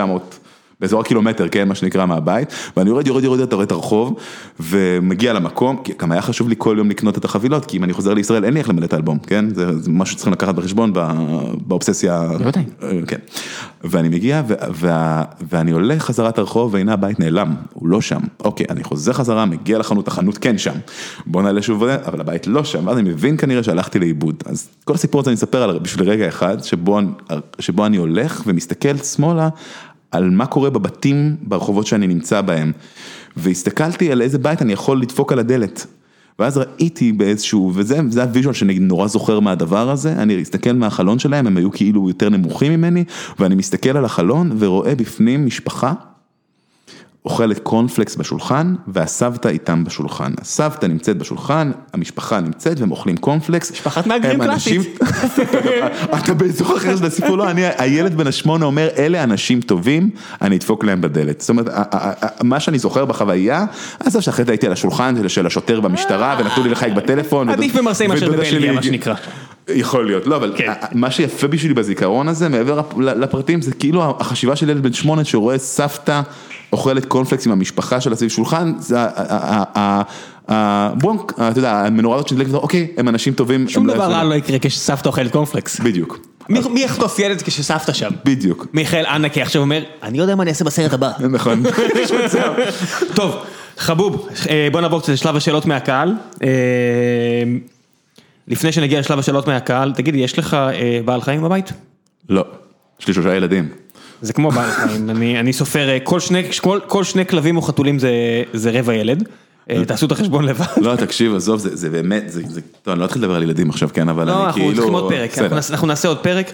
אה, אבל אני אספר לך על חברת סולמייט שלקחה חסות על הפרק הזה, חברת סולמייט של חבר טוב מהשירות, גיל יחזקאל, שהיה איתי בעוקץ, ואם רוב האנשים בעוקץ אוהבים כלבים, אה, יש מיעוט שלא. הבן שלי, שהוא הקטן בין השלושה, לא לא, כן. עומר, שהוא הקטן בין, יש לי תמר, נעמה ועומר, 936, 963 מהסדרה כאילו Mm. אה, זה, עומר כל הזמן שואל מתי אנחנו עוברים דירה, כדי לקבל כלב. לקבל כלב. אז ברגע שיהיה לכם כלב, ואם אתם רוצים לחסוך, ובתקופה כזו כולם רוצים לחסוך, אז חברת סולמייט אה, מייצרת אוכל לכלבים, ומוכרת אוכל לכלבים, שהוא ברמה הכי גבוהה שיש לפי תו התקן האירופאי, שהוא יותר מחמיר מהאמריקאי, והם עושים את זה אה, בחצי מהמחיר פחות או יותר, אי אפשר להגיד להתחייב, כי המתחרים כבר מבינים שהם צריכים להוריד מחיר, המתחרים השמות המוכרים יותר, אבל החבר'ה, אה, גיל והשותפה שלו וכל החבר'ה שם, חוסכים איפה שהם יכולים, מלבד על האוכל עצמו, אז אם אתם רוצים אוכל נהדר לכלבים, אני מביא לכלבים שלי, אני מספיק אה, מאמין בזה כדי ש... they will eat their own dog food כמו שקוראים לזה בעגה הפלצנית אה, וזה הרבה יותר זול ואם אתם רוצים אפילו עוד יותר זול אז תשתמשו במילת הקוד קופון גיק G-E-E-K כשאתם עושים את הקנייה הראשונה של שני עסקים ויש שם הנחה משמעותית נוספת. זה הסולמייט אז תודה רבה לגיל ולחבר'ה אה, וקצת שאלות מהקהל אסף כהן שואל איזה מחזה הכי השפיע עליך ולמה. וואו זה קשה. אה, טוב דיברתי על על הסיפור הזה של הציפורים ההפקה הזאת שהם בחו"ל אז זה מחזה שהשפיע עליי גם בגלל החוויה כאילו זה אבל על זה דיברתי אז אני רוצה לזרוק את עצמי אולי למשהו אחר. אני יכול ללכת נגיד סתם, ל, לא סתם, ל, נגיד למלחמת רועי לא תפרוץ, שזה מחזה של ז'אן ז'ירודו שהוא מחזאי צרפתי, שזה המחזה הראשון ever שתרגמתי מת- מההתחלה עד הסוף, והחוויה של לתרגם ולראות פעם ראשונה את הדבר קורה מול עיניך היא אדירה ומשוגעת, והייתי בהצגה איזה 20 פעם רק כדי לראות שהדבר הזה באמת קורה, אבל מעבר לזה הוא גם מחזה מעולה, לא דווקא ברמה הדרמטורגית של תיאטרון, אבל הוא סאטירה על מלחמת העולם השנייה. אה, אה, כשבעצם מציבים את כל, המחזאי משתמש בכל הדמויות, בסכסוך בין אה, אה, טרויה ו... יוון. טרויה ויוון, כן, ובחטיפת אלנה וכל הדבר הזה, אבל הוא בעצם, האקוויוולנט שלו זה, זה, זה צרפת בזמן מלחמת העולם השנייה, וזה חכם וסאטירי ומושחז, וזה מחזה מאוד מאוד מוצלח. כן, תמיד טוב ללכת למיתולוגיות היווניות בשביל אה, להעביר נקודה. כן, וג- כי הם ניסו לעשות את זה הכי, אה, בכוונה, הרי הכי כללי שיש. אבל מה שנורא נחמד זה- היבריס וידה ידה ידה, כן. נכון, אבל אצל המחזה הצרפתי, בגלל שהוא צרפתי ומבחינתו זה היה די שעשוע חצי אינטלקטואלי, אז, אז, אז אין את הכובד של, ה, של הסיפור של נתונה וספרטה, ויש המון, המון השחזות, והמון, יש, זה מאוד יפה, קוראים לזה מלחמת רוע לא תפרוץ, ואתה הרי יודע שהמלחמה תפרוץ, ו- וזה, ו- ועל זה נסוב כל העניין. פנטסטי. אה, אדם שואל, אה, מדוע התיאטרון הרפטוארי בישראל הפך לבמה לכוכבנים, מחזות זמר וגרסאות חיות של סרטים? האם יש בו עדיין מקום למחזות פוליטיים חדשניים? ממש דיברנו על, ממש דיב, ענינו על זה תוך כדי, כן. תוך כדי השידור, יש לזה כל מיני סיבות, אני מקווה מאוד שהדבר הזה, דווקא הקורונה עשויה לשנות טיפה את, ה, את הדבר הזה, שוב, אני, אגב, אני חוטא גם במחזות זמר, כן, אני לא, לא, לא, לא, שותפי לפוד, דורון, שהוא כבר אה, הרבה שנים, ותכף אני עולה איתו לשיחת אה, עבודה, אה, הוא מת על מחזות זמר, הוא היה פורח פה איתך. לא, תקשיב, זה, זה עולם נהדר ומצוין, ואני מסכים שבסיטואציה עדיפה, היה עדיף שהתיאטרון הרפרטוארי לא יצטרך להסתמך גם על זה, אבל דיברנו על כל מיני סיבות חלק של מהם למה זה מאוד קורה. מוכשרים. תשמע, אני לא מדבר על כוכבנים עכשיו, דיברתי על, על מחזות זמר, כי, כן. זה שהתיאטרון הרפרטוארי נאלץ או, או, או מוצא את עצמו עושה מחזות זמר, אבל תשמע, אני, אני, אני, שאלת אותי נגיד תוך כדי, ועכשיו אני יכול לענות לך וגם לשאלה הזאת, אמר לך, כשאני מסתכל, אני עובד מול מציאות, התיאטרון עושה כל מיני דברים, ואני בוחר כל שנה מחדש, אוקיי, את זה אני בוחר כי זה מחזמר וזה, וזה פופולרי וזה מעניין אותי אה, לפצח אותו, וזה יכול להצליח ולהיות כלכלי, את זה אני בוחר כי זה תיאטרון פוליטי מעניין וחריף, אבל זה יעשה שמונה וחצי הצגות ולא יכניס לי שקל, אבל זה נורא מהותי, ואז אני בוחר לעצמי למשל פרויקטים הרבה פעמים אל מול מציאות ואל מול, ויחד עם זה, כן, מחזמר שזה גם יהיה איכותי, כיפי, אבל עדיין יכניס הרבה כסף. אבל אז אם, אם יש לי את הפריבילגיה עכשיו, בקורונה זה קצת שונה, אבל אם יש לי את הפריבילגיה בדרך כלל בשנה לבחור נגיד שלושה, ארבעה, חמישה פרויקטים לעשות, אז אני מנסה באמת בדרכי לשנ... להזיז טיפה את הטקטוניקה הזאת של היבשות, של לשנות את הדבר בזה שאני אבחר תמיד אחד או שניים דברים שהם לגמרי איכותיים ומשמעותיים, ולצד חשיבה אל מול התיאטרון כמו שהוא עובד, ואז אני, אני גם צריך לעשות אה, דברים מוזיקליים. אגב, אני עושה אותם באותה, לצורך העניין לתרגם את ממא מיה, היה פחות לא מאתגר, פחות, לא פחות מאתגר מאשר לתרגם שייקספיר. איך לא? לא. זאת אומרת, אני אומר, כי- שייקספיר תרגמו כבר אלפי, עשרות אלפי נכון. פעמים בכל השפות, אני אומר, לפחות מאמץ שכל כך הרבה אנשים עשו לפניך, זה איכשהו עוד מרגיע. כשאתה בא לתרגם נכון. את מאמא מיה, אתה אומר, God damn, זה אבל זה אתגר. יותר מזה, כי בני וביורן האלה הם כאלה כזאת מכונה מטורללת של, יצירת להיטים, שכל דבר שבאמת זה כאילו, עזוב, זה היה, סיפור, זה, מה שנקרא סיפור בפני עצמו. כן, כל מה שקשור לאבא הוא טירוף מוחלט. כן, אז בקיצור, גם זה, לא משנה, לא נכנסנו לזה, אבל זה היה חתיכת אה, דבר שלהפתעתי ולשמחתי שרים את זה. בעברית. הקהל, כשהיה עוד תיאטרון, אתה יודע, אז לפני כמה, חצי שנה, הקהל בסוף, התיאטרון שם את זה, את המילים בעברית והקהל שר אבא בעברית, זאת אומרת, זה היה מבחינתי, זה התחיל מ, אני לא לוקח את הדבר הזה בגלל שזה להיכנס מהקמ"ש בקיר, וזה בסוף איכשהו עבד. אבל רק, רק משהו קטן אפרופו השאלה הזאת, אני כן מנסה כל הזמן לקחת פרויקטים שהם כביכול פרויקטים. או פוליטיים או לא פופולריים או אקס, אקספרימנטליים, בשנה אחת מסוימת, אה, אה, אה, שהייתה לפני חמש או שבע שנים, שלקחתי ארבעה פרויקטים כאלה מתוך חמישה, רואה החשבון שלי סובב אליי את המסך ואמר לי, איך יש לך לבן בבית? אז אני מנסה בעצם איכשהו לש... לאזן בין המציאות ל- לרצונות. לגמרי. שוקולדה איתן, אני מניח שזה לא השם האמיתי שלה או שלו, איזה מודל תיאטרון מתאים, אולי זה כן, למה-? אני מניח, כן. אה, איזה מודל תיאטרון מתאים לימי הקורונה, לדוגמה נראה שזה הזמן לקדם הצגות של שניים שלושה משתתפים, מינימום תפאורה, שניתן בקלות לשנע ואפילו להציג בקלות באוויר הפתוח. האם יש דיבור בעולם התיאטרון על שינוי שכזה? זו תשובה קצת בגוף השאלה נראה לי, אבל כן, הוא נוגע, תראה, הוא נוגע בכל, הסיורי מוחין שהולכים עכשיו בעולם התיאטרון הם בעצם נוגעים בכל המקומות האלה, באיך להעביר את הקהל, אפילו אם זה בתוך התיאטרון עצמו, מאולם לאולם או ממקום למקום, מחלל לחלל, לייצר דברים בחוץ מן הסתם, אה, יש כל מיני חיפושים מכל מיני סוגים, התיאטרון התחיל ככה, התיאטרון התחיל. באמפי, אתה יודע, קיסריה, כל המקומות מצורות האלה. חדשות אתה בסוף כן. מגיע לצורות ישנות, כן, או לבסיס, לא, יש כל מיני דברים, אבל תשמע, גם באתונה היה מגפה די קשה. כן, אגב, אומרים שאת, שאת אה, כמה מיצירותיו הגדולות ביותר אה, שייקספיר כתב אה, בזמן מגפה. אגב, כמו ניוטון, קוריוז, כמו הרבה אנשים. קוריוז, אה, אה, הסיבה שרומאו ויוליה לא נפגשו בסוף ומתו שניהם, היא מגפה, כי הנזיר שהיה צריך להעביר את המסר ביניהם, נתקע בעיר נצורה שהייתה במגפה, והוא לא הספיק להגיע לרומאו שהיה בגלות, ויוליה זה- כבר זה- הספיקה. זה חלק גדול מאוד מההיסטוריה, נכ- נכתב ככה. אבל, אבל השורה התחתונה היא שאתה, תשמע, מנסים כל מיני דברים, אבל המציאות היא כל כך תנודתית, שמחרתיים ימצאו זה או זה, יבינו שאסור ככה ומותר ככה, שאני לא יודע אם באמת ייוולדו צורות חדשות של תיאטרון, אבל כן, מנסים למצוא דרכים של לצמצם אה, אה, חיכוך של אה, זה וסטטיות במקום אחד וכמויות של שחקנים, כל מה שבעצם אפשר להעלות על הדעת. אה, שוב, יש גם אה, עניינים של, אה, של אה, גם כדאיות כלכלית וגם אה, איך יוצרים תכנים. שמעניינים, יש, כן, אני כן ער לכל מיני פרויקטים שקשורים בליזום דברים שמייצרים בעצם גם תנועה של הקהל ושל השחקנים בתוך חללים שונים אה, בתיאטראות, אפילו הרפרטוארים, שזה נחמד, זה, זה מכריח אותנו לחשוב. מעולה. אה, בוא נעשה עוד שאלה ואז נעבור לשלב ההמלצות. אה, רחל כפיר שואלת, מה העלויות הריאליות של כרטיס להצגה לתיאטרון ללא התמיכה הממשלתית? כמובן משתנה מהצגה להצגה, אבל בערך, באיזה מדינות בעולם אין תמיכה ממשלתית בתיאטרון, ואיזה מחזה תפקיד הכי נהנית לכתוב ולמה? אז דבר ראשון, אה, בנוגע לעלויות הריאליות, אז אמרת, אם זה 20-80, אז עלויות- ריאליות, תכפילו בארבע חמישיות. כן, וואי, אתם מדברים איתי על מספרים ועל כספים, אני ממש חלש, אבל אז כן, אז כאילו, אז בוא לא נגיד סתם. אה, באיזה מדינות בעולם אין תמיכה ממשלתית בתיאטרון? בטח ארצות הברית. אה, לדעתי, אני לא יודע להגיד לך בוודאות, כן, אני אם יודע. אני חייב להמר אז אני אגיד שבטח בארצות הברית. ב- בכל אירופה כנראה, אני מאמין שיש וגם גבוה מאוד. נופל מהכיסא אם יש מדינות אירופאיות בלי. אה, יש מצב שבאמריקה לא, למרות שאני מתאר לעצמי שאתה יודע שבמקומות, אני לא יודע, יש בטוח תיאטראות רפרטואריות שמסובסדים באופן כזה. אחר, זה דיון ששנינו לא יודעים שנינו. לא יודעים וחבל לנסות אז להמר. איזה מחזה אה, הכי נהנית לכתוב? לא הכי השפיע עליך. לתרגם? כן, נהנית לכתוב, לתרגם. אה, יש לי את החדווה הנורא גדולה במולייר. יש לי, אה, כן, אה, אני, הנפש הקלאסית שלך.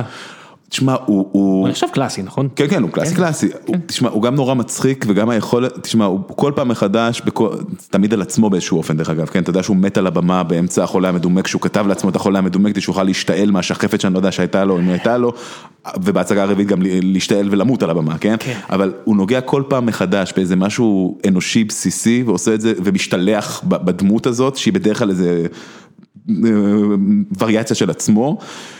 אם זה קמצנות, אם זה הפחד שיבגדו בך בבית ספר לנשים, ואז הוא מנסה לאלף אישה, הוא עושה כל מיני דברים מטורללים. פלא יצירה. וכות- וטרטיף עם, ההתפרעות שלו על נוכלים, על קנאות דתית במסווה של זה, לא משנה. הנה, אה, זה מה שקראתי.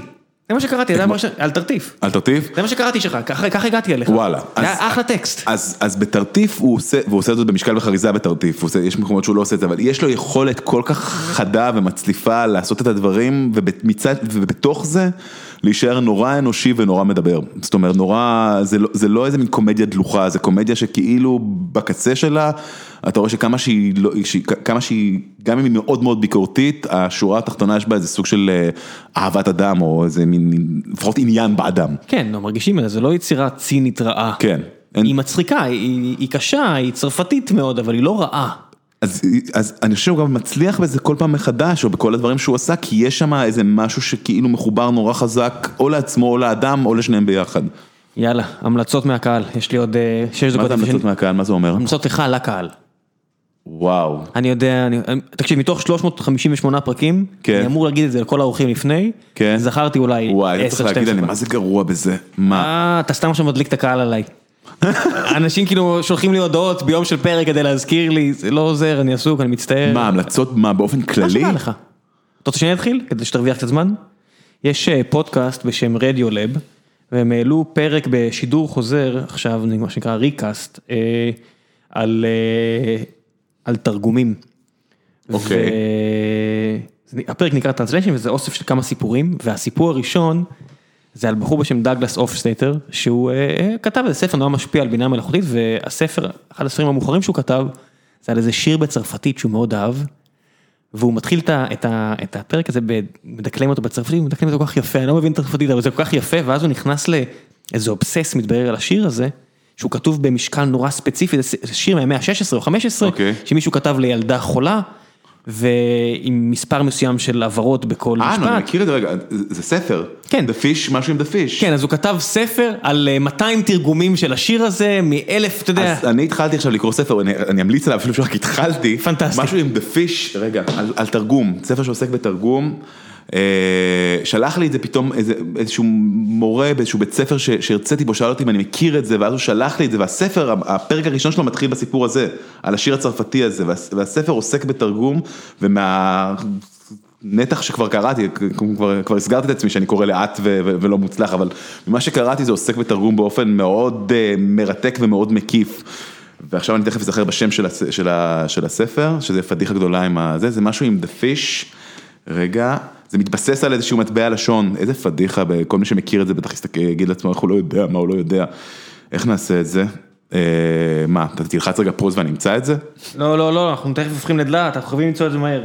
אה, רגע, רגע, רגע, רגע, רגע, רגע, רגע, רגע, רגע, רגע. אה, בינתיים אני אמליץ על כל מיני דברים, על סדרות, על אני לא יודע מה. מה שבא לך, קדימה. סתם, לא, רגע, לא, אני רוצה, יש גבול ל multi- ל multitasking, task, אה, הנה, אתה רואה מה קורה? רגע, אני ממליץ לטייל, אה, לטייל בנחלים וב- ובארץ. אתה רוצה שאני אמליץ על זה? לא, אז, הנה, אה, is that a fish in your ear?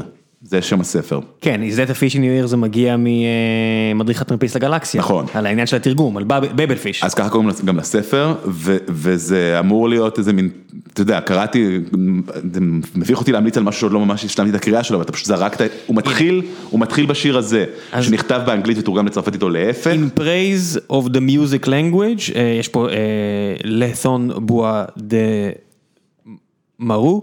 אה, בספר מתורגם השיר לעלמה חולה פרי עטו של המשורר הצרפתי קלמן מרו, בין המאה ה-16, אה, עשרות פעמים בסגנונות פואטיים שונים. בקיצור, אני אשאיר לכם לינק לפרק הזה, הוא מספר על זה בכזו תשוקה. וזה אימא שלו תרגמה פעם אחת, וזוגתו תרגמה, והבן אדם שתרגם את הספר האיקוני שלו, גדל אשר באך, לצרפתית. אה, הוא גם תרגם, ואיזה בן אדם, זאת אומרת למישהו כמוך זה בטח יהיה פנטסטי לשמוע, זה כולה עשר דקות, כן? אה, פנטסטי. אז, אז, אז, אז אני אלך על זה, ויש לי תחוש, גם, גם הספר הזה מתחיל באיזה וריאציה על שיר קצר שנכתב לי לילדה חולה, עכשיו נגלה שזה לא אותו אחד. מה- אני סימנתי לך שתכף אני הופך לדלת, אה, זהו? הופכים, נותנים בבת אחת? אני תכף הופך לדלת, תסיים. אוקיי. אז מה, אני אסיים בלהגיד שהיה לי תענוג, וזה חלף בי עף, ואנחנו בטח נמשיך אחרי אנחנו נעשה שנעשה עוד את פעם, זה. היה ממש כיף, אנחנו נצטרך לעשות את זה עוד פעם. ואז אני אבוא גם עם המלצות, ואתה גם תזכור להגיד לי מה לבוא, אני כאילו השלוף היה אני מהיר. רוצה להבטיח, אבל תצטרך לזכור אני אכתוב בעצמך. לעצמי את זה בזה. כן. טוב. תודה רבה. תודה. ביי.